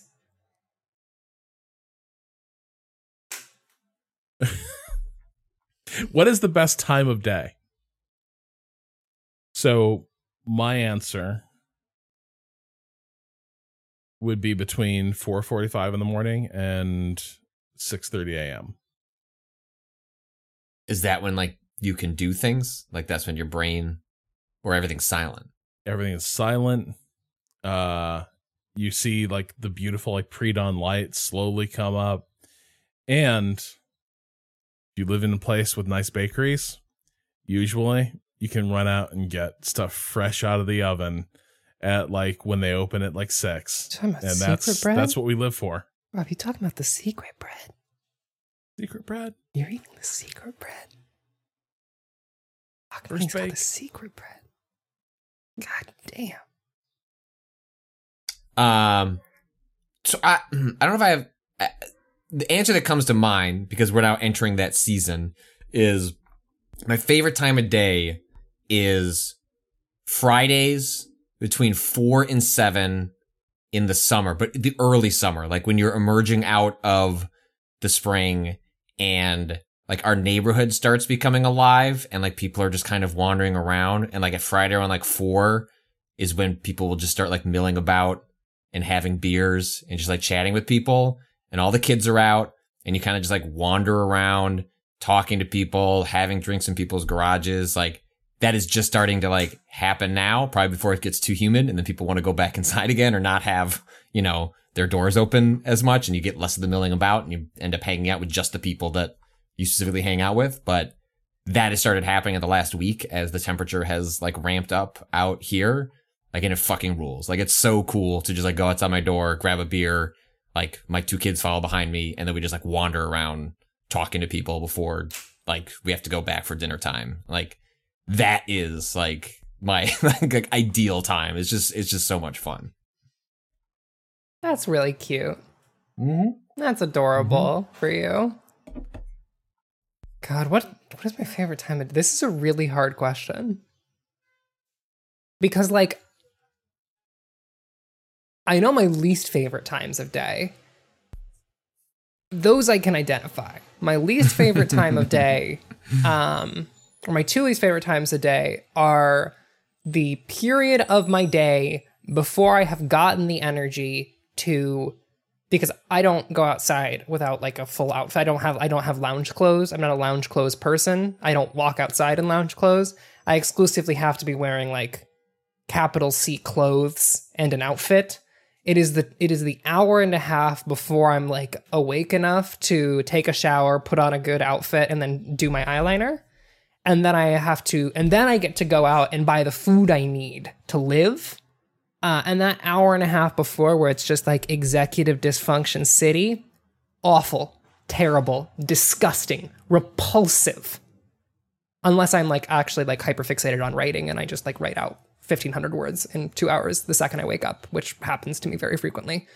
Um, or 4 p.m. because that is when I have sleep attacks. I have my sleep attacks very consistently at 4 or 5 p.m., which is uh, like Rob and Patrick have seen every single day that they were uh, in New York. Uh, I had a sleep attack around the same time, um, and was just immediately like, "Up, oh, well, Ren's fucked for the next fifteen minutes," uh, and would just have to like disappear for a minute.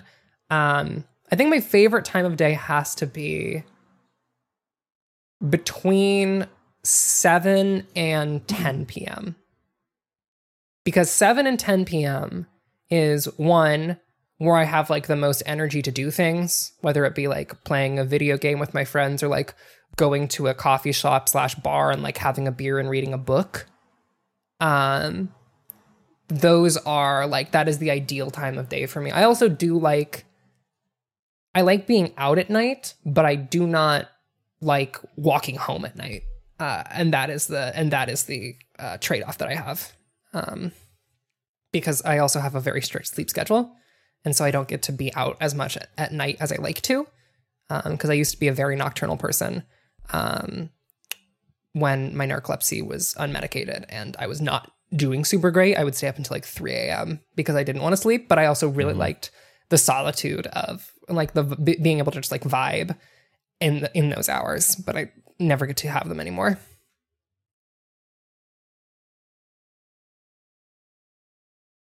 7 to 10 p.m. That's a good answer. Mm, let's see. What? Uh, hmm. Well, I can't answer this one with Kato. This is a good question, though. Maybe I'll save this for. If Dark Souls is a burger and Elden Ring is a pizza, what is King's Field?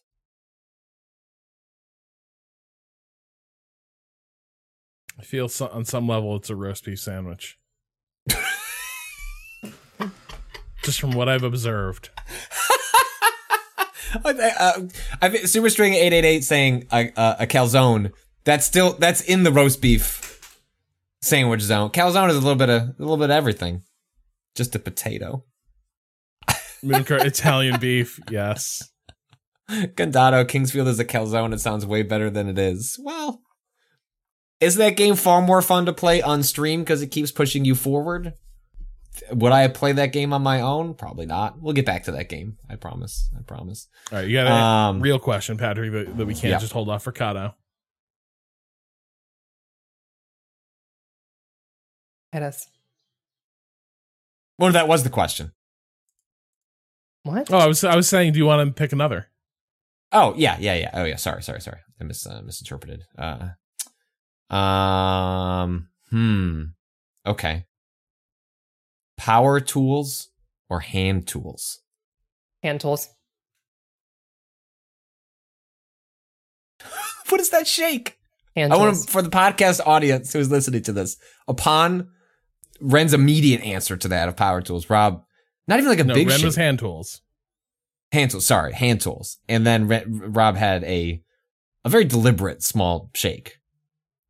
I just think there's a lot of power tools that make jobs way easier to do mm-hmm. at a level of quality um, without like having spent a lot of time mastering technique uh, as well as will let you get a hell of a lot more work done uh, if you have if you have a power tool.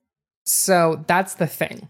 What do i enjoy using more? Hand tools. What is faster? Power tools like what is what is more efficient and like well, okay, like okay, like immediately my a- head goes to drill, right? Like th- just sure. doing a hand drill as opposed to a power drill is Right. just that is that is Miserable. absurd to me.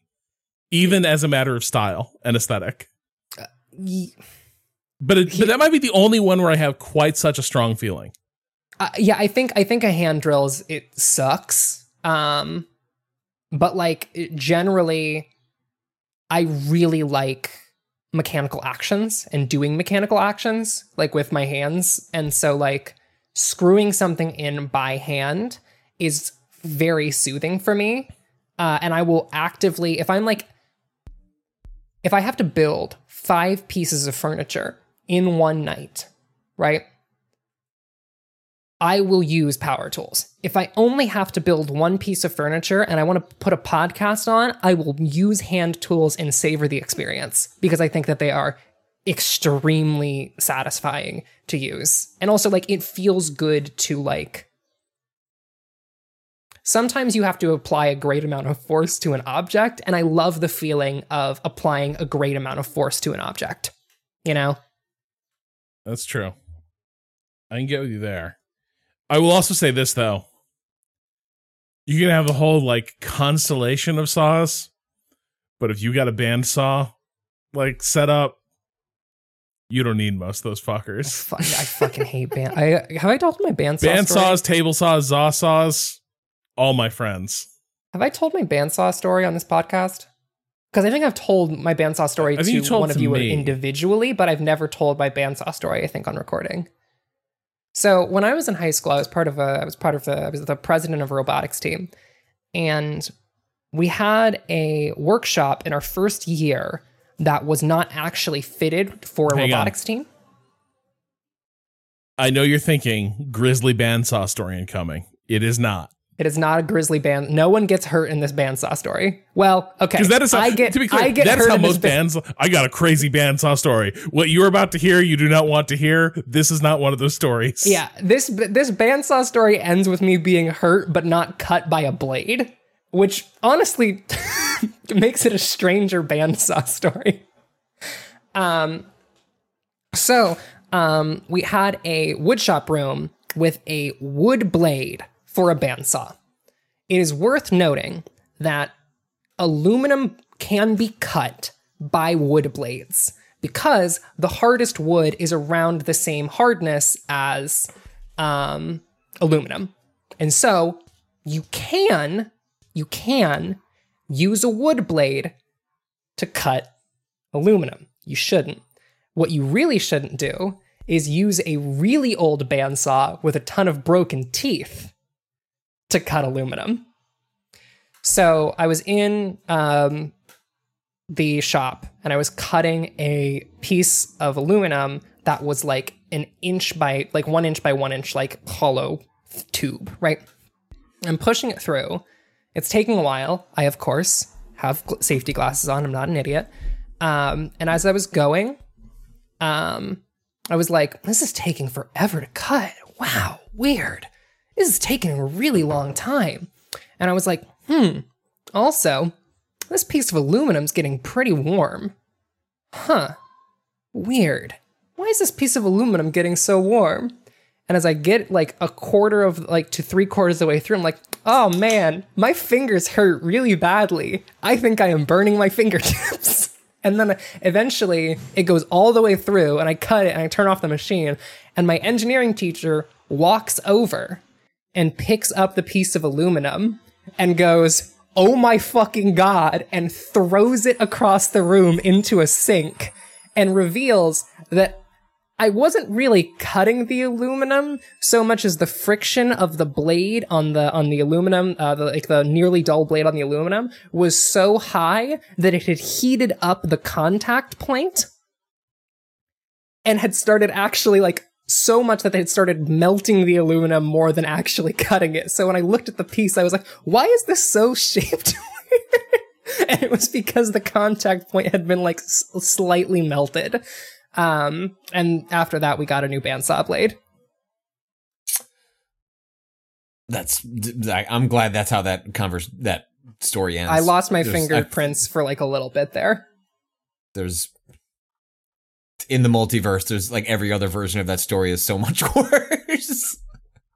Listen, it was fine. It was fine. Uh-huh. Uh huh. Patrick, hand tools or power tools? Uh, I use both. I, I mean, like it's it's for me. I li- you know as the person who puts together like most of the furniture and things like that. Um, sometimes you don't have a choice, right? Like if you're getting cheaper furniture, you, can't, you like you can't even use like if I'm doing you know the sort of like IKEA stuff for my kids, you can't even use power tools on that. And there, so those are scenarios where I wish I look. I'm looking at the 600 screws that I have to go in to be to build this like to put my kids' clothes away. I wish I could use power tools on this, but I will break the furniture if I do. I guess maybe you could probably cheat and just be very careful about it, but I end up just doing it by hand, like just to be safe and not wanting to purchase that furniture again. Um, but I, I find like the, I think there's something very satisfying about like doing a power tool to like drill something into a wall. Mhm. Like the way that kind of like punches through, Yeah. like, I don't know, like it feels very powerful. I, I like, so I don't, I don't know that it's like an either or an or. I, I think mostly it's, I wish I could use the power tools more. Most of the circumstances in which I'm putting things together, I am forced to do it by hand Yeah. and wish I could, wish I could use the power. I'm I'm curious. This might be a question only. I don't know, Patrick, how much experience you have here. Do you, Pat, Rob? Do you have a favorite shop tool? Um, I mean, I would have considered the bandsaw a shop tool though. Like, Yeah, no, I, be- no. If the bandsaw is your favorite, it's your favorite. I would consider the bandsaw shop I tool. think the bandsaw is the one that I'm like, this is like this justifies having the shop, right? Like, there's a lot of other things that you know, with a sawhorse and such, or a vice, like I could yes. mimic. Like, I could get something similar. The bandsaw is the one where I'm like, okay, this is just in a different league than like, for instance, like table saw doesn't do what a bandsaw does. Yeah, that's Um, true. So like I, I think for me it is the bandsaw. I my favorite by a significant margin is a mill. I love a mill Mm. so fucking much. I love a mill. It is my favorite thing. Um including non-CNC mills. Like I will I'm talking about a hand milling machine, not a CNC mill. Like I like CNC mills. I think they're I think they're cool. Um however, uh, I much prefer doing it by hand. I think it's extremely satisfying to do. My uh, grandfather worked in a machine shop and like used a mill um, for a really long time, and so I, I have a, a special fondness um, for using like hand milling machines. Should we take a break? This is a oh, podcast. Oh podcast. yeah, shit, I forgot. It's an hour. We're good. It's Yeah. fine. Right? Cut- Like the fact that we're only 15 minutes over. We don't have a Kato here. He keeps track of the 45 us. minutes. So an hour is is cool. All right, yeah. So we will we will take a quick break.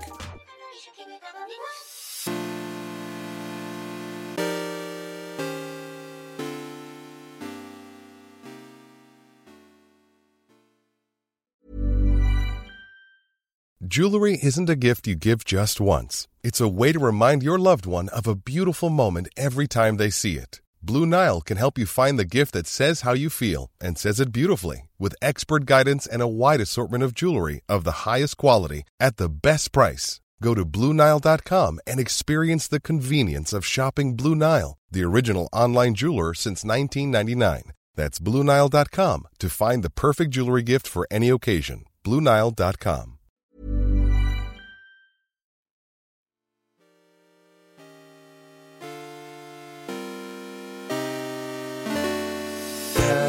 go to card for a little bit and play a song. I'm gonna play Ocean. Are we actually taking a break? I'm, Oh, Do you- I'm do you good not want to? Oh, we can keep No, No, going. this is just okay. the No. commercials. okay. this is this is the cut to commercial. Yeah.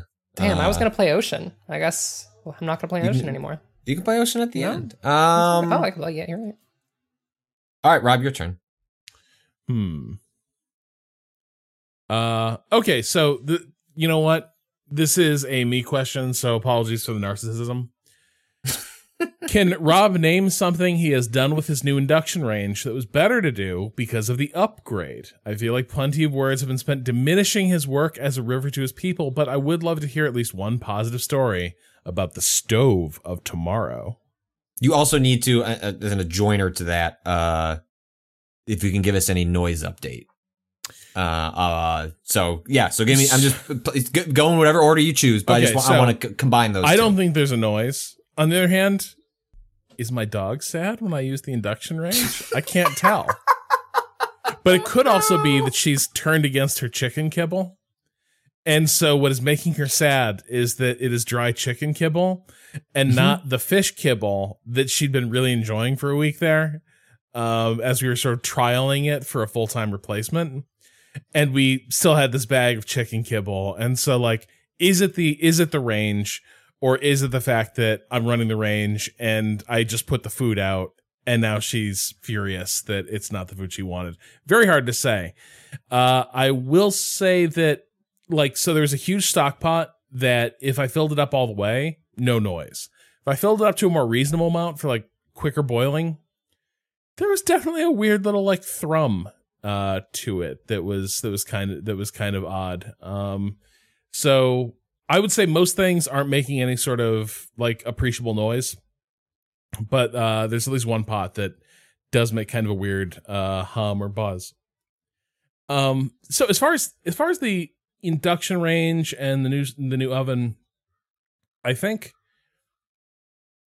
like so it was hot as hell in the apartment this week. And by the way, this is an ongoing issue with the with the apartment and like one thing that informs a lot of the choices we make uh like basically on with the old oven we would stop baking between like May and October. It was just it, like it would just heat up the house so much uh that it was just pointless to do because it was it would just radiate so, so much heat. Uh we would hardly cook during the height of summer because again, just like it would generate heat that this apartment sheds very very poorly. Um the induction range like it's one of it's hard to overstate how much it does not heat up your apartment. It is it is truly weird how, like how you can have like a really hot pan and like be searing food and the area around the, the range is like cool. The cooktop is cool. You would not like none of the things that like you associate with like cooking happening are like happening except for the fact that like the food is sizzling in the pan. It's really weird and very cool.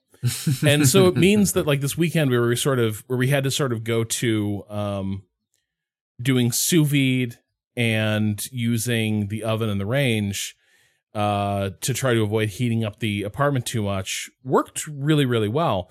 Uh and another unexpected feature um the the oven has this thing called like infrared speed broil which sounded like bullshit. It's like the broiler can put a sear a rapid sear on food using its heating coils and some sort of like uh directed IR heat. I do not understand this and I did not really believe in it.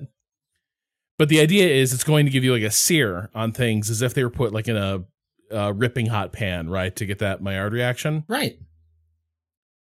It worked. Like it worked better than a torch I've used to like apply like flame directly to food to create a sear. Worked better than that because it's generating more heat uh more evenly across the thing you're you're searing. And so that was a thing where like taking uh like we had a thing like a tray of breakfast sausages, putting that under the broiler, running the broiler for about like five minutes, like seared up the sausages as, as if we'd like put them in a ripping hot cast iron. Um it wasn't quite as good a. I'm not going to say it replaces that, but like I was shocked how well it did that like searing job because this sound this was the thing. This was the feature that i was like this is the most snake oil thing that lg is selling with this with this device. And then i was like well shit. That actually works. It works fast That rules. I'm very happy for you in your personal growth.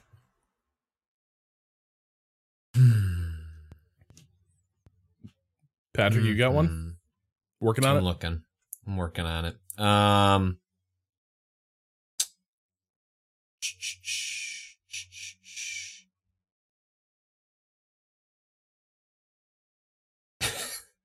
Any good movies out? I just saw this movie Heat. I don't know if anyone's heard of it. Uh, I saw it over the weekend. Uh, turns out that one's really good. Um, I liked it a lot. Um, made by some guy Never Michael seen, Mann. never seen Heat. Never seen Heat. No, I'd never seen Heat. I'm no no no. No, I- Patrick no, is no, no, saying. no, no, no, Patrick no, is no, no, no, no, confessing. no, no, no, I'm no, no, sorry. no, no. I'm sorry. I'm sorry. No, I thought no, no, someone no. was I- being this came- this came- incredulous to me. So when I was on an early episode of Manhunting for the horror adjacent, what was it The Gate? Right, that was the, or was it what was it the, the one I was on? The Keep. Rob? The Keep. Um, and it was at the um. It made me realize as I went through the filmography that I it had basically like seen like basically not nothing, but if I haven't seen Heat, then I, I like I've seen Collateral, right? Like I, I like that's like probably the most recent Mann film I had seen, but I, I had not seen Heat, and I I have wanted to use Manhunting not to be on the Heat podcast, but just as an excuse to finally watch that film because I know they did like the four the Blu-ray transfer only a couple of couple of years back, right? Does it even have a 4K release yet? there is a like every year I feel like they so a 4K transfer came out in England I think early this year or like late last year. There's no 4K of Heat here, which is very Mm. distressing. Um Blu-ray's good, but yeah, no 4K that I know of. Uh there was just recently a 4K collateral, um, which I haven't checked out yet. But yeah. Um Ren, I'm curious. hmm What did you think of the bank robbers' tactics as they attempted to make their escape after after being ambushed? I would. s- they did so bad. Their immediate, the bank robbers. Okay, fucking the decision to be like, all right, let's open fire directly into this crowd of civilians immediately is astounding. It was an incredible L. J- the amount of unforced fucking errors that happened in the last like act of that movie is astounding to me. I mean, like that is like the central conceit of, of Heat, right? Like that is the the fact that all of these people consistently make unforced errors in their life because they are completely incapable of like having meaningful connections or caring about other people in a way that like doesn't cause people to be in great pain. Yep. Like that is the central thesis is like they will always make this mis- they will always make this mistake. Watching watching Neil in the last hour of heat he gets in the fucking car Rob when he's getting in the car and they're driving to the fucking plane and you watch his face twitch when he realizes that he is going to kill Waingro. Yep. It is haunting. It And it's by the is way, De. Niro and Pacino are operating in such different modes in that film. The film is renowned as like the first thing where they act opposite each other and like their counterparts. Not quite. Pacino is in like there's kind of two modes of like career Pacino. It's like him playing it straight and like inhabiting a character, and then there's him playing this character as like Al Pacino. And that I think is the mode that Pacino is in. Whereas like this is still a very like De Niro's in the character, and Also- like he's not overplaying at all. Young De Niro looks so much like old Pacino that I spent the entire movie being like, oh my God, why the fuck do I think that Robert De Niro is Al Pacino every time he's on screen? And it's because Robert, young Robert De Niro looks exactly fucking like Al Pacino um, and in his later years. Um, but oh my God, it. That movie fucking owns. I love watching a movie about some grimy boys doing crime. Like, give me a movie about some just, ooh, grimy men doing crimes. The other thing about that movie that I find really fascinating, this has become a quick, di- uh, quick di- digression into Heat because I didn't get to be on the podcast. Um, I find the class politics of that movie fucking fascinating. The and podcast per- hasn't happened yet. the Heat one hasn't happened yet? No, No, they did. They did the Heat Rough Draft movie. L.A. Uh, you haven't Cra- missed mm. it. I haven't missed. Okay, well, I. Hey, ba- maybe Do you want to? Do you want to be on Manhunting? Maybe let me be Renata? on Manhunting for the Heat episode because I think that that movie's class politics are really interesting, or at the very least, provide a really No. fascinating insight into what home ownership looks like in the 1990s, and like what it means to like what the housing market looks like in the 1990s. Uh, Okay, quick aside. yes, Michael Mann has an aversion to people he have an ever.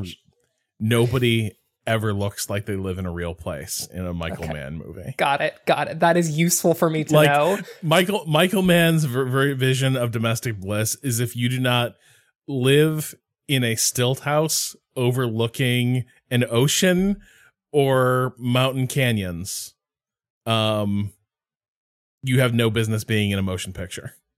Jesus Christ. I mean, they're very pretty houses. They are. They are. And to be fair, I guess you could say in nineteen in the nineteen nineties, you're like, it is reasonable to believe upper middle class people would have homes like this. Yes. Uh, whereas now those like you see like if a cop lives in one of those houses in a modern movie, you're like, so when are we gonna find out he's a bent cop? Uh, yeah, I spent that entire movie trying to figure out what the fuck was happening with its class politics. I was I was fascinated because also like essentially the interesting thing is that like the film does not associate criminality with poverty in ways that I would traditionally expect. It kind of does with um, uh, Breedan, but otherwise it doesn't, and I find that extremely interesting to me.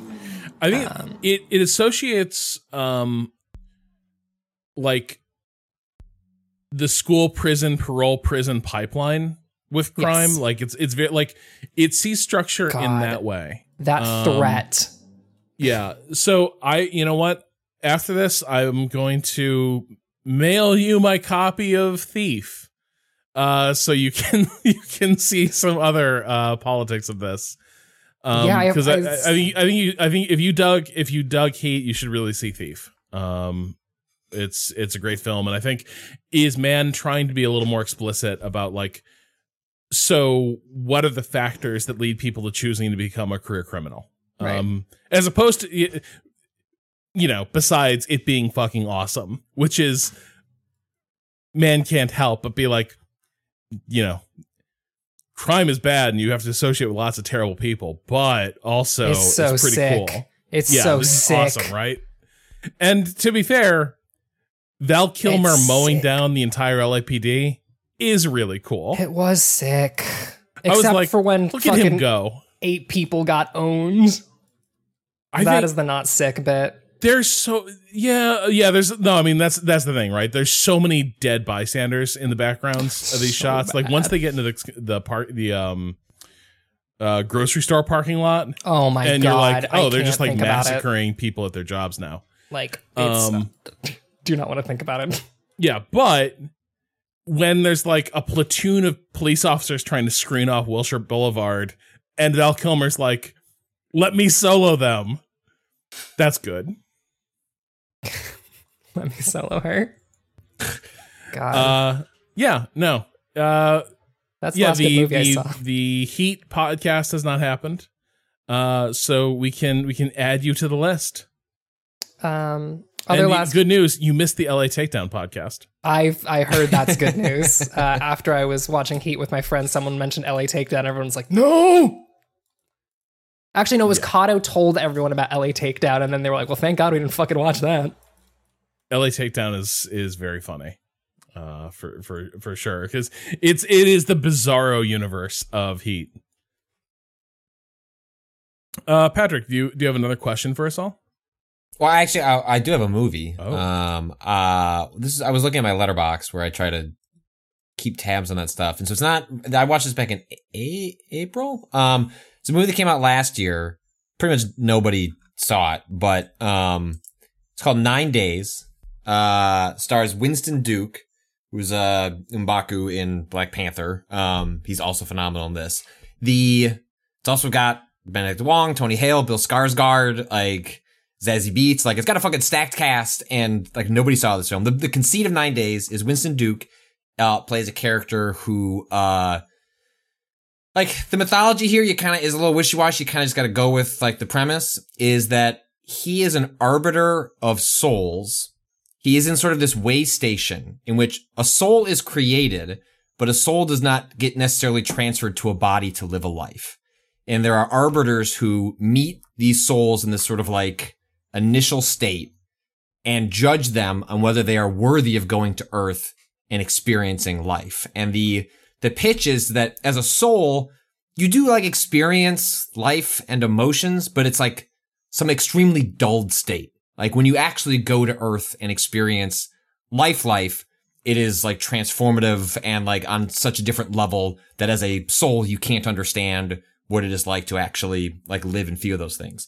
And so the movie is about Winston Duke interviewing and talking to like this like incredible slate of actors and trying to whittle down who he thinks should be able to inhabit a body Oh on Earth. He sits, he, um, he basically like sits in, he's got all this paperwork to like document like how he, like different, different people he sent to Earth in the past. The movie, without getting into to spoilers, is like a lot of the emotional hook of the movie is how he feels about those he's given a chance at life and how their lives play out. Um, if you think this premise is interesting, I don't even want to actually introduce the emotional premise of the movie because I, I think it's worth discovering on, on your own. But he's like struggling with a choice he's made in the past and how that influences the choices he would make in the future.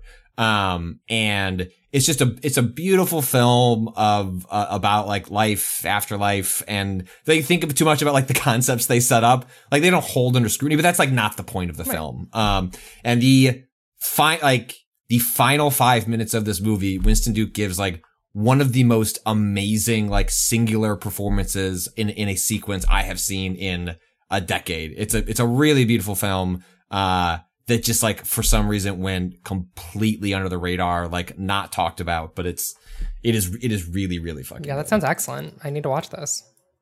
Oh, so I forgot to. Yeah, I I watched a few things. This to to beat the heat when I was in full lizard mode. Mm-hmm. Can't talk about this yet. I watched all of Severance in a weekend, Oh my god, I've, which told, I was I've been really told to watch lukewarm on, Severance. but I watched it. Um, what I should have been more lukewarm on, but I'm not because I am trash. I watched the last season of The Last Kingdom, which, you know, I had to figure out is Uhtred, son of Uhtred, aka Uhtred Ragnarsson, is he going to reclaim his ancestral uh, hold of uh, Bebbanburg? And I was, it was really, it was really nip and tuck there uh, for for a while. Um, is Last Kingdom like I've been?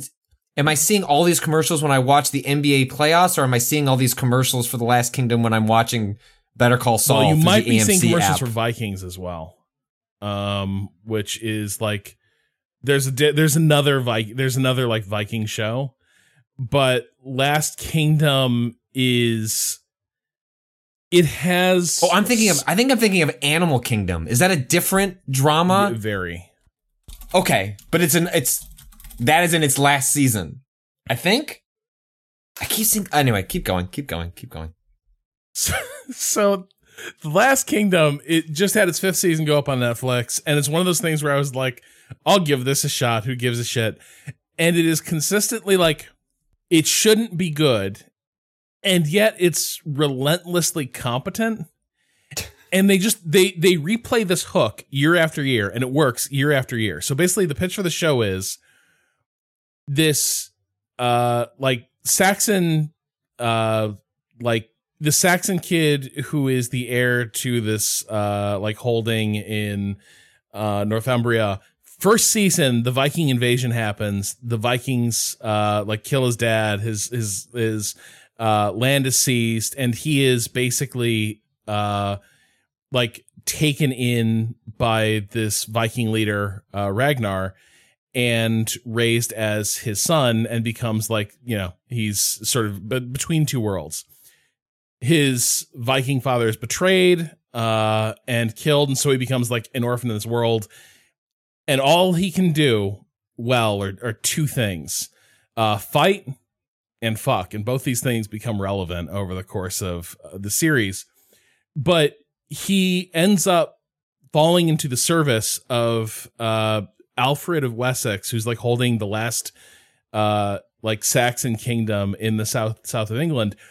And the thing they established in the first season is the dynamic that's going to go forever, which is that Uhtred has this like broader quest he wants to go on. He wants to like avenge the wrongs that have been done him and his family, but he has fallen in with this like really icy, manipulative, bloodless bastard of a king who also happens to be like relentlessly competent. And it is their like toxic codependence that is the star of the show. Like the way these two guys like push each other's limits and fuck with each other. And the way it just devastates everything in Uhtred's life every season, like clockwork. It's like Uhtred has a moment is like, hey, maybe things are about to get better. Nope. The people you've pledged your life to are going to ruin it for you again, and everything's going to go to shit. And you would think five seasons of that, it's going to get tired, right? Somehow they keep pulling it out, including after the co star dies, because Alfred dies historically. They're like, what if we just decided his son was just like him and we keep this dynamic going, except his son's a little bit shittier and Uhtred's a little more confident? And you're like, that shouldn't work. It does. It does. And so by the, by this fifth season, I'm just like, you know what? Play the hits. This is great. I love it. Give me give me 10 hours of this shit. Like all in a row. Uh it's exactly what I need. I'm all in. And uh yeah, so that's how that's how I spent my weekend. Delightful. Yeah, I it w- sounds sick. Hey, early seasons pretty eh early seasons i would say are misogynist in the way they tell stories that are like just sort of deeply misogynist by default later seasons there are more women entering the story with like a lot of agency and like becoming major characters and like uh partners in crime for the ongoing adventures. But those early seasons it's a lot of like oh no Uhtred somebody fucked with your girlfriend. And like that motivates a whole lot. The se- the series gets away from that. But uh yeah, so that was me just just shotgunning a totally decent uh ridiculous historical epic where people put on uh awesome accents nonstop. I don't remember the last TV show I watched. Oh yes, I do. It was Halo. Fuck me, it was Halo. God damn it. Does that count? Go before that. Last TV show before Halo that I watched in full.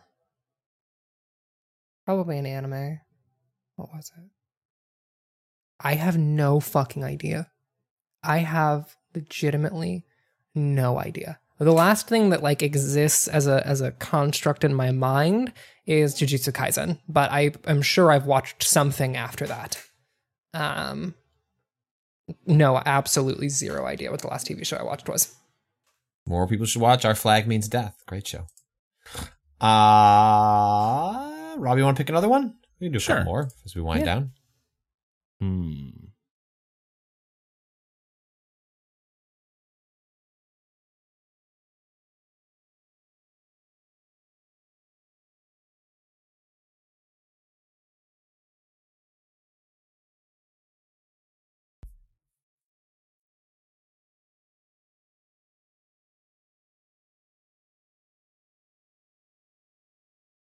Sorry, I'm being too judicious. contemplative, Rob. Jesus It's like, Christ, how long do I need to let this long pod? Kato, don't edit any of that out. Do not people edit need to a sit. single People need to fucking sit with that long, that long silence. Other. What? Oh, at Patrick, the bottom. At the bottom of our sheet, there's a thing that says other. Yeah, I don't know. I didn't understand. I don't understand what that means. Hang on, I'm creating a new spreadsheet. Okay. What? I guess there's like an overflow. It'll only show a, ma- a certain amount, but then you have to see that in a spreadsheet as opposed to seeing it. it. in. What? It opens it as an XML. like an actual. okay. Oh man.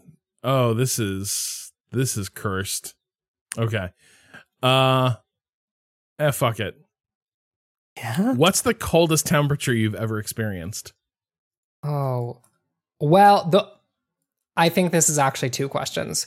What is the coldest you've ever felt, and what is the coldest temperature you've ever experienced? Because those are two different things. Mm-hmm. Those are two wildly different things. I think for me it's probably negative four, negative five. So not too bad. This is hard. This is hard. Like having grown up in the Midwest, this is like a difficult thing to pinpoint Yeah, I've because had, like, I've had I've had you know like Negative sure 30 days, I feel like. yeah like there, there like there was a stretch in Chicago like seven years ago. It was like three days where it was it was just generally advised to like they canceled school and everything because you could uh, like you could be frostbitten within. They didn't want kids standing at uh, the corner waiting for their school buses. yes. um, because Frostbite uh, frostbite could minutes. set in within like 10, 15 minutes. Like it was that bitterly cold outside. Um, that that week that that happened, uh, my wife was out of town, and I think there was something I went to go get from the mail. Uh, and so this is the last apartment we had. Second to last apartment we had in, in Chicago. I can't remember, but it doesn't, regardless. Uh, and I was wearing like pajama wear. It was like early in the morning and I didn't have any socks on. I just had uh, shoes on and at least there was a small stairwell to the front, to the front door. It wasn't just like I was leaving the apartment and going outside. Um, but I messed up the locks, like what I should be setting it to on, Uh oh. like this is a door that when it shuts, it locks. Um, I never want one of those. I'm like, if I want it locked, I will turn the deadbolt. I never want a door that locks automatically. So this, so this is the week in which this happens, uh, in which we, we were advised to not be anywhere near the outside. I, uh, at least am technically inside, but, um, cannot, I am in no condition to leave the apartment to go take care of anything because I cannot get back into the apartment. My phone is in there. I don't have any way of contacting anyone. Um, and the actual like uh, complex we were in did not house a lot of other apartments. It wasn't like I had, okay, I've got a hundred options of people to go find help. There were three. Um, and n- none of them were home. Uh, and so, uh, in a real pickle, uh, not really sure, not really worried about dying per se, What are you wearing again? Just like sweatpants and a t-shirt and like bare feet. I and I can't, I, there's no way for me to like leave to go address this. Um, and somehow someone else in the building also, they happen to lock themselves out of their car out in front. And I'm sitting there essentially sort of like resigned to the fact that, uh, so my wife, my wife wasn't out of town, but I was like, I'm just gonna have to chill here till she gets home, and then we'll just figure it out. Um, so it's gonna be a long slog of a day. um, and just turns out that there was someone locked out of their car. They came in, saw me, and I was like, "Hey, can I use your phone? I I need to get like a locksmith or talk to my wife to get a locksmith." And they're like, "Sure, like you can. Here's my phone. Like I'll, you know, I'm just going back to my apartment for a little bit."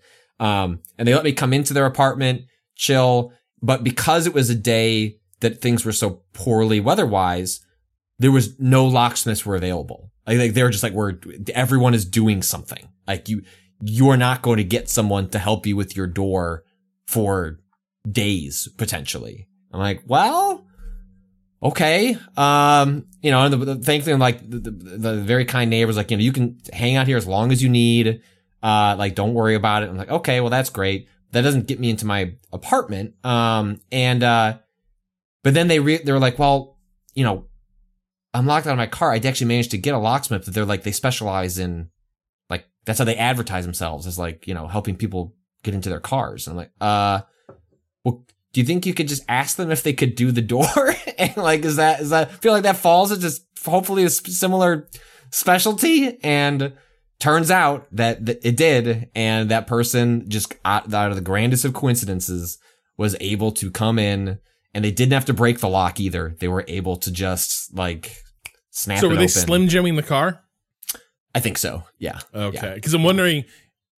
Usually, those things that auto lock are like like a button lock type thing, hmm and as I understand it, those are not too hard to to overcome. I can't remember. Yeah, so I think that's what they're doing for the car, but like for like the yeah for the door lock, it was like he had like a thing that like it kind of wedged in, if I recall correctly, and it just. I mean, he looked at me. He's like, "There are two options here.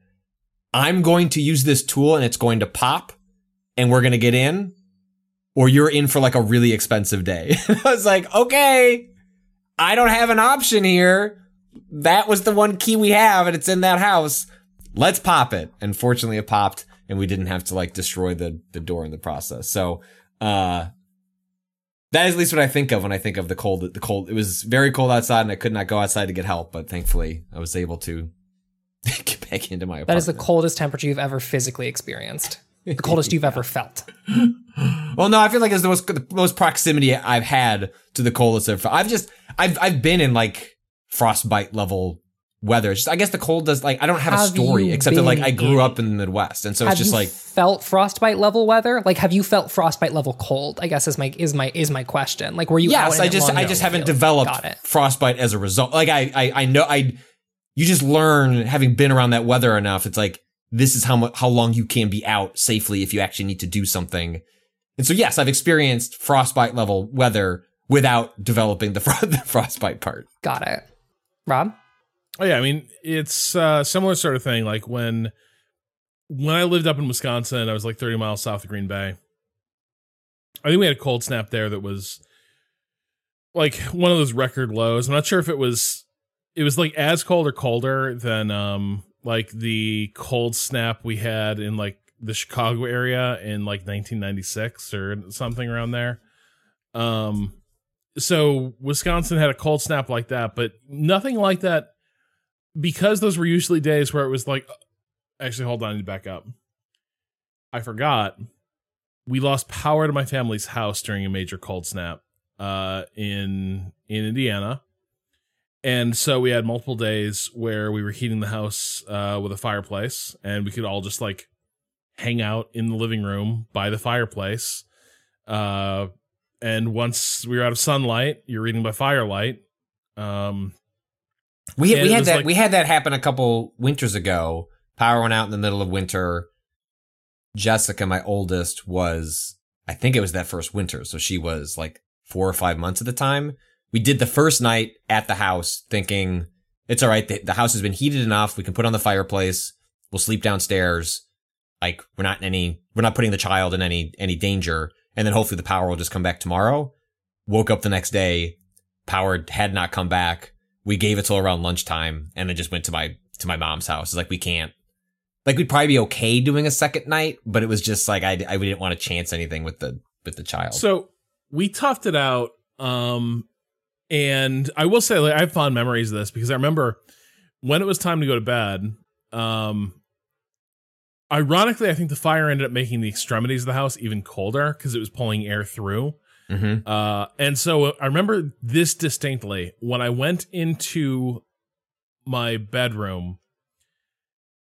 There wasn't like a hard frost on like the paint along the floor and ceilings, but like the room had kind of a weird glisten sheen to it. Uh, because like there were little like crystals uh building up on some of the surfaces. Uh, but I will also say I have never felt cozier sleeping in a bed. Like in my life, I have never felt as like cozy and sleepy as like being under just like four comforters, blankets, everything, uh, and just sort of sleeping through the night like that.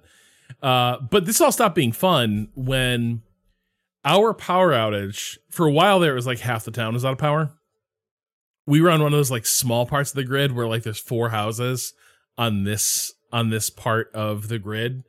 And so nobody's going to prioritize sending a truck around to bring four houses online. Yep. and so we watched everyone around us get power back up. Like everyone's just like for them the blizzard's over in like a day. And for us it was like five days Jesus. uh, so that was that was rough. Um, and yet still, none of that to to to Ren's point, none of that feels as cold in my memory as um when I was commuting to this company up in Green Bay, uh, sort of my last stop before being a freelancer. I would drive up there really early, and uh, US forty one Wisconsin is just this expanse through like treeless flatland uh, between Appleton and Green Bay. And it was kind of an eerie drive because you would just see cars like people would slide off the road throughout that winter and just kind of abandon their car and nobody would come get it. I mean, those And kinds so- of roads were also when you would have blizzards that have like have high wind pickup, you'll just feel the car like it almost feels like the car has just been pushed to the side by a couple of inches as like you're trying to navigate these like flatland farm areas in, in the dead of winter where there would be times where like my wife and I would just pull the car over. It's like it feels fucking dangerous to like to keep going. I can feel the car. The only reason I'm keeping it on the road is because I am like constantly micro adjusting like the, Yeah. the steering wheel to keep it going forward. But the worst part of that, and this is the coldest I ever felt, was like on the mornings when I'd have to like get gas on the way up. And so like there is no place colder in my memory than like a truck stop on the side of 41 at like six in the morning uh in Wisconsin in the dead of winter with like a stiff breeze blowing across because you'd be out there and everything just hurts to touch. Like the metal of the pump handle is just like agony to put your hand on, uh, even through a glove. Um, and you just stand out there tanking up your car. And for like, you know, those, you know, two, three, five minutes or whatever, it was because again, it's early in the morning too. So your temperature's already kind of low. You're not fully like awake and like limber yet. And so it was just, it was just unbearable for those five minutes. It's the coldest I've ever felt. Uh, because it was just un, unreal how much it cut through you. Um, I actually thought in the process of this to actually have like an actual answer, which is to, to the closest I've ever felt, which is that when I was like seven or eight, uh, we used to do this and we only did it once. We called it Creek Wars because there was this creek that ran down from where my family spent time in Wisconsin every summer.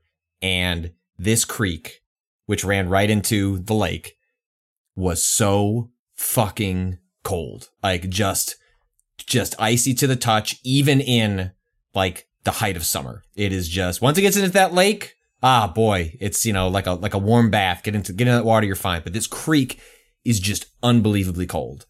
And so one year, one summer, with like three other friends, we got it into our heads that what if we had a competition? And we were small enough that in this creek, we could, we, if you kind of scrunched yourself down, you could get up to neck height of, of the water. And there's like kind of like sandy, like rocks below that you could kind of sit in. And so we all sat in this water and the competition was just how long can you stay in this objectively freezing water?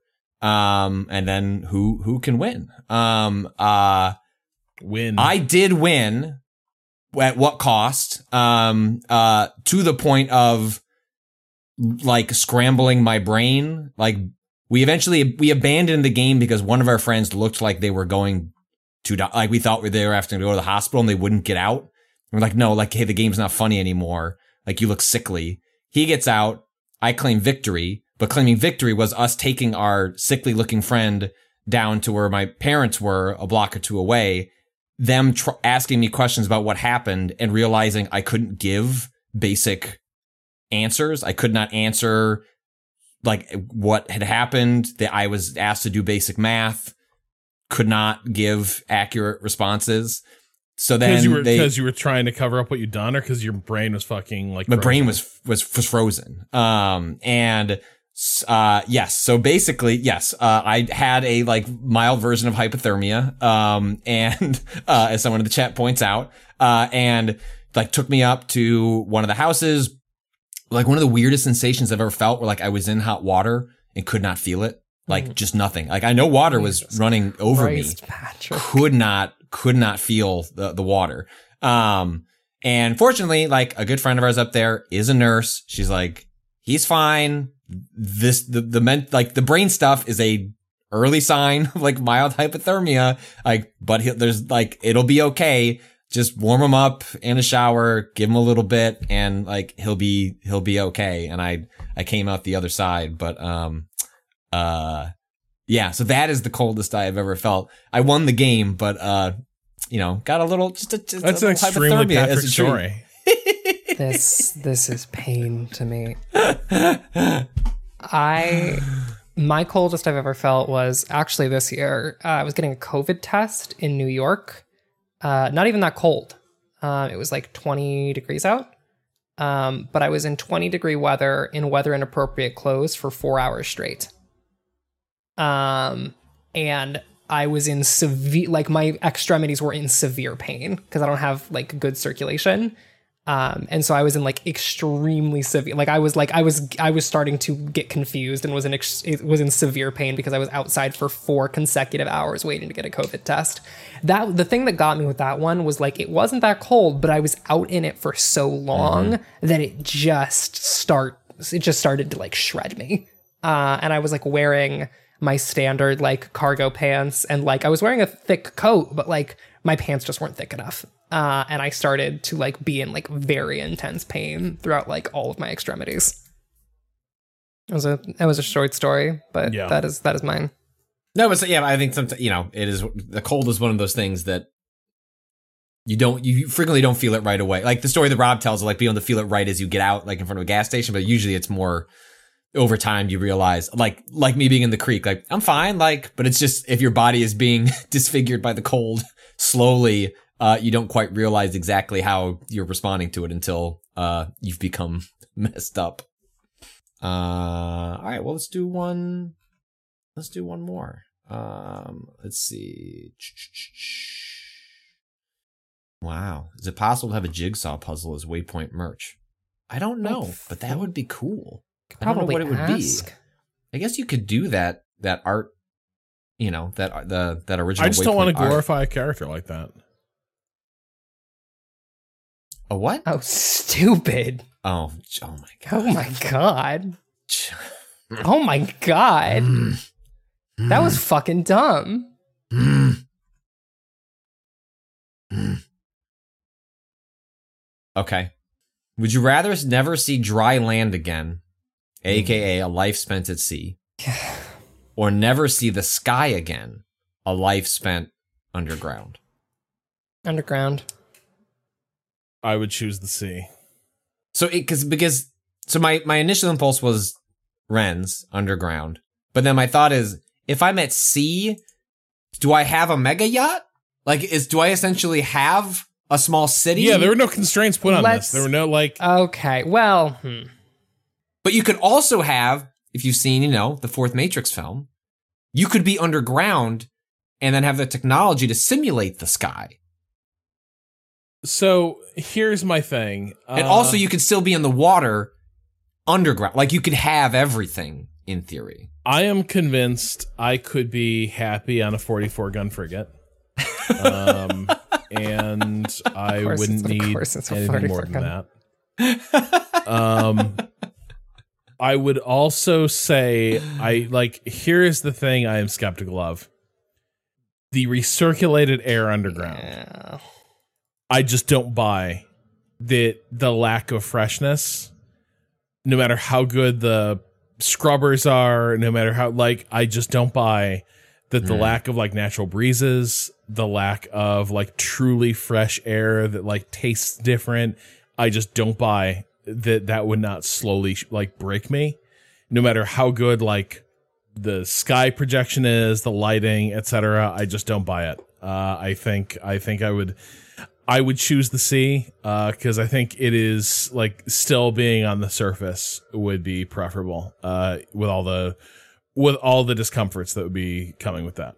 Yeah, I also think it like I think Patrick makes a good point about like how big is the boat? Because like your Mm-hmm. ability to feel well, hmm, you're more likely to get fucking owned in the sea.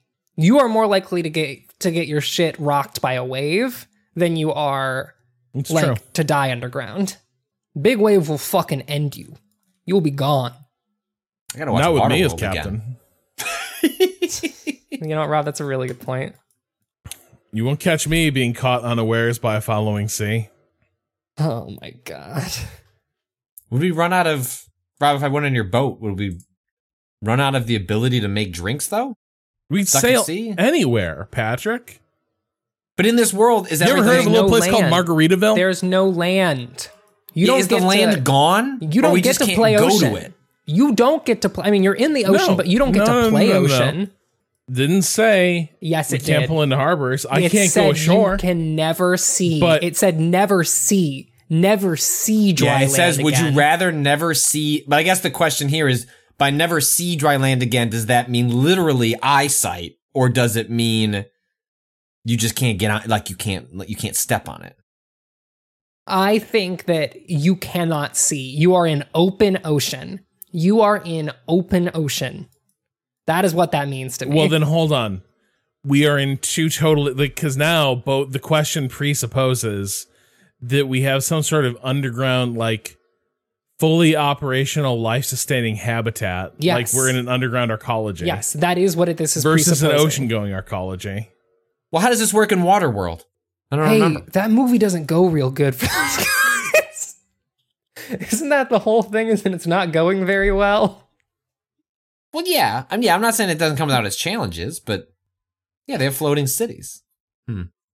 So hold on. If it's if it is a question of okay, so like the surface like dry land on the surface, terra firma as we know it, is not accessible, then I would probably say give me the natural caverns that we've like turned into giant greenhouses and like what like I would I that seems more feasible than doing all this stuff like in the context of sailing on or surviving beneath the ocean. God, wait. Now, someone is suggesting that is, this is just China Miéville's The Scar, and I really like that book, and this is maybe convincing me. That book fucking rules. Y'all ever seen this? Y'all ever read The Scar by Nope. China Miéville? That shit whips. It's a bunch of a bunch of uh, pirates, pirates uh, who live in a city of boats tied together. Um, that is like a moving um city uh, that just like kind of floats uh, across the ocean. Um, but they're also their whole thing as a society is that they fucking rule at bringing people in because they're just like all fucked up weirdos who ended up in this place. And so it is like they're all pirates, sure, but they're like weird knowledge pirates who love fucking libraries and have like the biggest library in the entire world. Um, exists on this like massive sky like this like massive ocean city it's sick um also the follow-up book iron council is probably my favorite uh one of my favorite books iron council is fucking brilliant um it is like one of the best books about revolution and about like human beings that i've ever read i fucking love iron council and people who don't like iron council and who like the other books are wrong they're fools Iron Council is just as much a Bas-Lag trilogy as all the others. Their whole thing is that the genre is about subverting genre, or the trilogy is about subverting genre. That's my take. Shout out to Iron Council. All right. It sounds like fun books. Sorry, I got excited. No, I'm like I'm, I didn't I didn't know about them. I think uh I'm People are saying maybe the author is canceled though. Did uh, abuser? That would be news to me since I wrote a paper about him. Okay. I wrote Just a alleged. final All right, we don't need to go. We don't need to go. We- I, yeah, I, I I don't can't. It's, it's just Twitch chat. Okay. Yeah. All right. Acknowledged. Twitch chat. Uh, we don't need to go down that road without doing some research. Um. All right. Well, uh, Rob, why don't you why don't you take us out? This was fun. I like doing Yeah. this. Yeah, this is good. Yeah, it was good. Uh, so yeah, that will we'll call that a show. Uh, that that's a wrap. If you want more from Waypoint, you can follow us on Twitter, Waypoint. Obviously, if you're watching us live, you you found us on on Twitch. Uh, on Facebook and YouTube, we are Waypoint Vice. You can follow me at Rob Zacny on Twitter. Patrick, where can people follow you? Follow me at Patrick Klepek. Ren. You can follow me on Twitter at Ren or Raven. Uh, we're also going to be streaming from our New York office later this week. Uh, we're going to be finishing that keyboard and probably playing some other things. Uh, and hopefully, hopefully dodging the rampant COVID in New York City. Uh, so, so good luck to us. Uh, all this is made possible. Uh, by the good things are made possible by the people who signed up at waypointplus.com. The exposure to COVID has nothing to do with you fine folks. Uh, so if you, if, if you enjoy these streams, uh, And if you are intrigued by the sound of this manhunting uh, podcast, uh, again, you can sign up at way, waypointplus.com. Uh, we are going to be getting into Heat uh, later later this month. Um, our theme music is by Böen. The track is Miss You off the EP Pale Machine. Learn more at waypoint.zone slash B-O-E-N. Uh, for now, we are calling time on, when is this going up formally? Friday? Probably, yeah, probably Friday. Uh, so yeah, we're calling time on this Monday, uh, on this Friday. We'll talk to you again next week. Till then, fuck capitalism. Go home. Later, gamers. Let's listen to Ocean.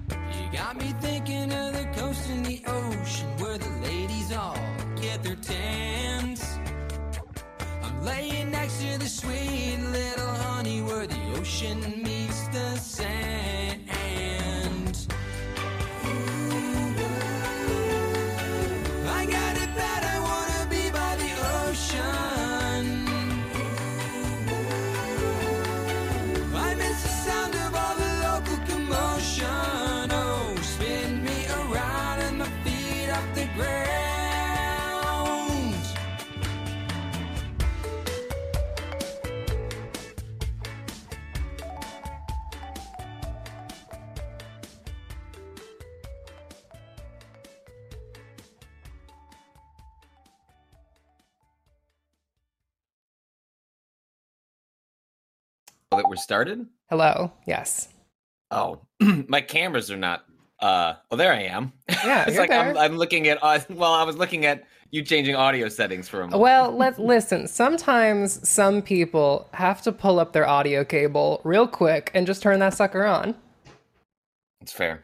Um, hello everyone. Welcome. Uh, Kato is sick. We hope Kato and his partner don't have COVID. We think they don't have COVID, but they are sick. There's a lot of shit going around. In addition to, look, uh, COVID going around also means that colds and flus are going around. At oh my god, what are you? you are what is? Chat What are up. you doing? I'm getting chat up. Let me live. Jesus Christ. just watching re- recursive Patrick like dis- displayed seven times on this on the screen while I talk. Nothing, no mind fucky about that. Uh, anyway, so we hopefully that will not completely derail. You know, Rob's supposed to be coming into New York this week. Uh, Rob's not even on this fucking stream, so Lord knows what he's doing. Um, but we'll figure we'll figure we'll figure it out. And you know, I'm gonna knock. I'm gonna knock on wood. There's wood behind here. There's studs behind this wall that uh, Kato uh, will be all right and able to to join us for the stream later this week. But we thought, in lieu of that, um, we didn't really plan for a podcast, like play any games, have much to talk about. There's this Insomniac stuff and Sony stuff that we should probably touch on uh, before we get into to the mailbag. Um, the shit show that is happening with old Jim Ryan over there. But um, and also here's a question: Is this the start of the podcast? I don't know. Like we, we're recording this, doing it live because we thought it'd be fun to do a, like a live mailbag. But is like this gonna get cut out? I don't know. is So, Rob gonna do another intro? Is I this- do I get- know that I just hit start on the backup. right. And I didn't hit record. on, okay, it doesn't. That doesn't count. That doesn't Okay, count. so none of this counts. Hey I mean, everyone. it counts hey for everyone. you. Welcome to the The- secret five minutes before the podcast. Welcome. Yeah. Hey, hey, hey, chat. Come into our kitchen. Watch how Waypoint cooks. Not literally. We the kitchen setups are really hard to do, so Maybe it'll be a while day. Before one, we do day it. we'd like you to watch Waypoint Cook, but um, it's it's get it's in more. the, get in the kitchen. Let's cook. Come on, Uh, gamers. what, did, what did Rob? Rob hey, Planning for your next trip? Elevate your travel style with Quince. Quince has all the jet setting essentials you'll want for your next getaway, like European linen, premium luggage options, buttery soft Italian leather bags, and so much more. And it's all priced at 50 to 80% less than similar brands. Plus, Quince only works with factories that use safe and ethical manufacturing practices. Pack your bags with high-quality essentials you'll be wearing for vacations to come with Quince. Go to quince.com slash trip for free shipping and 365-day returns.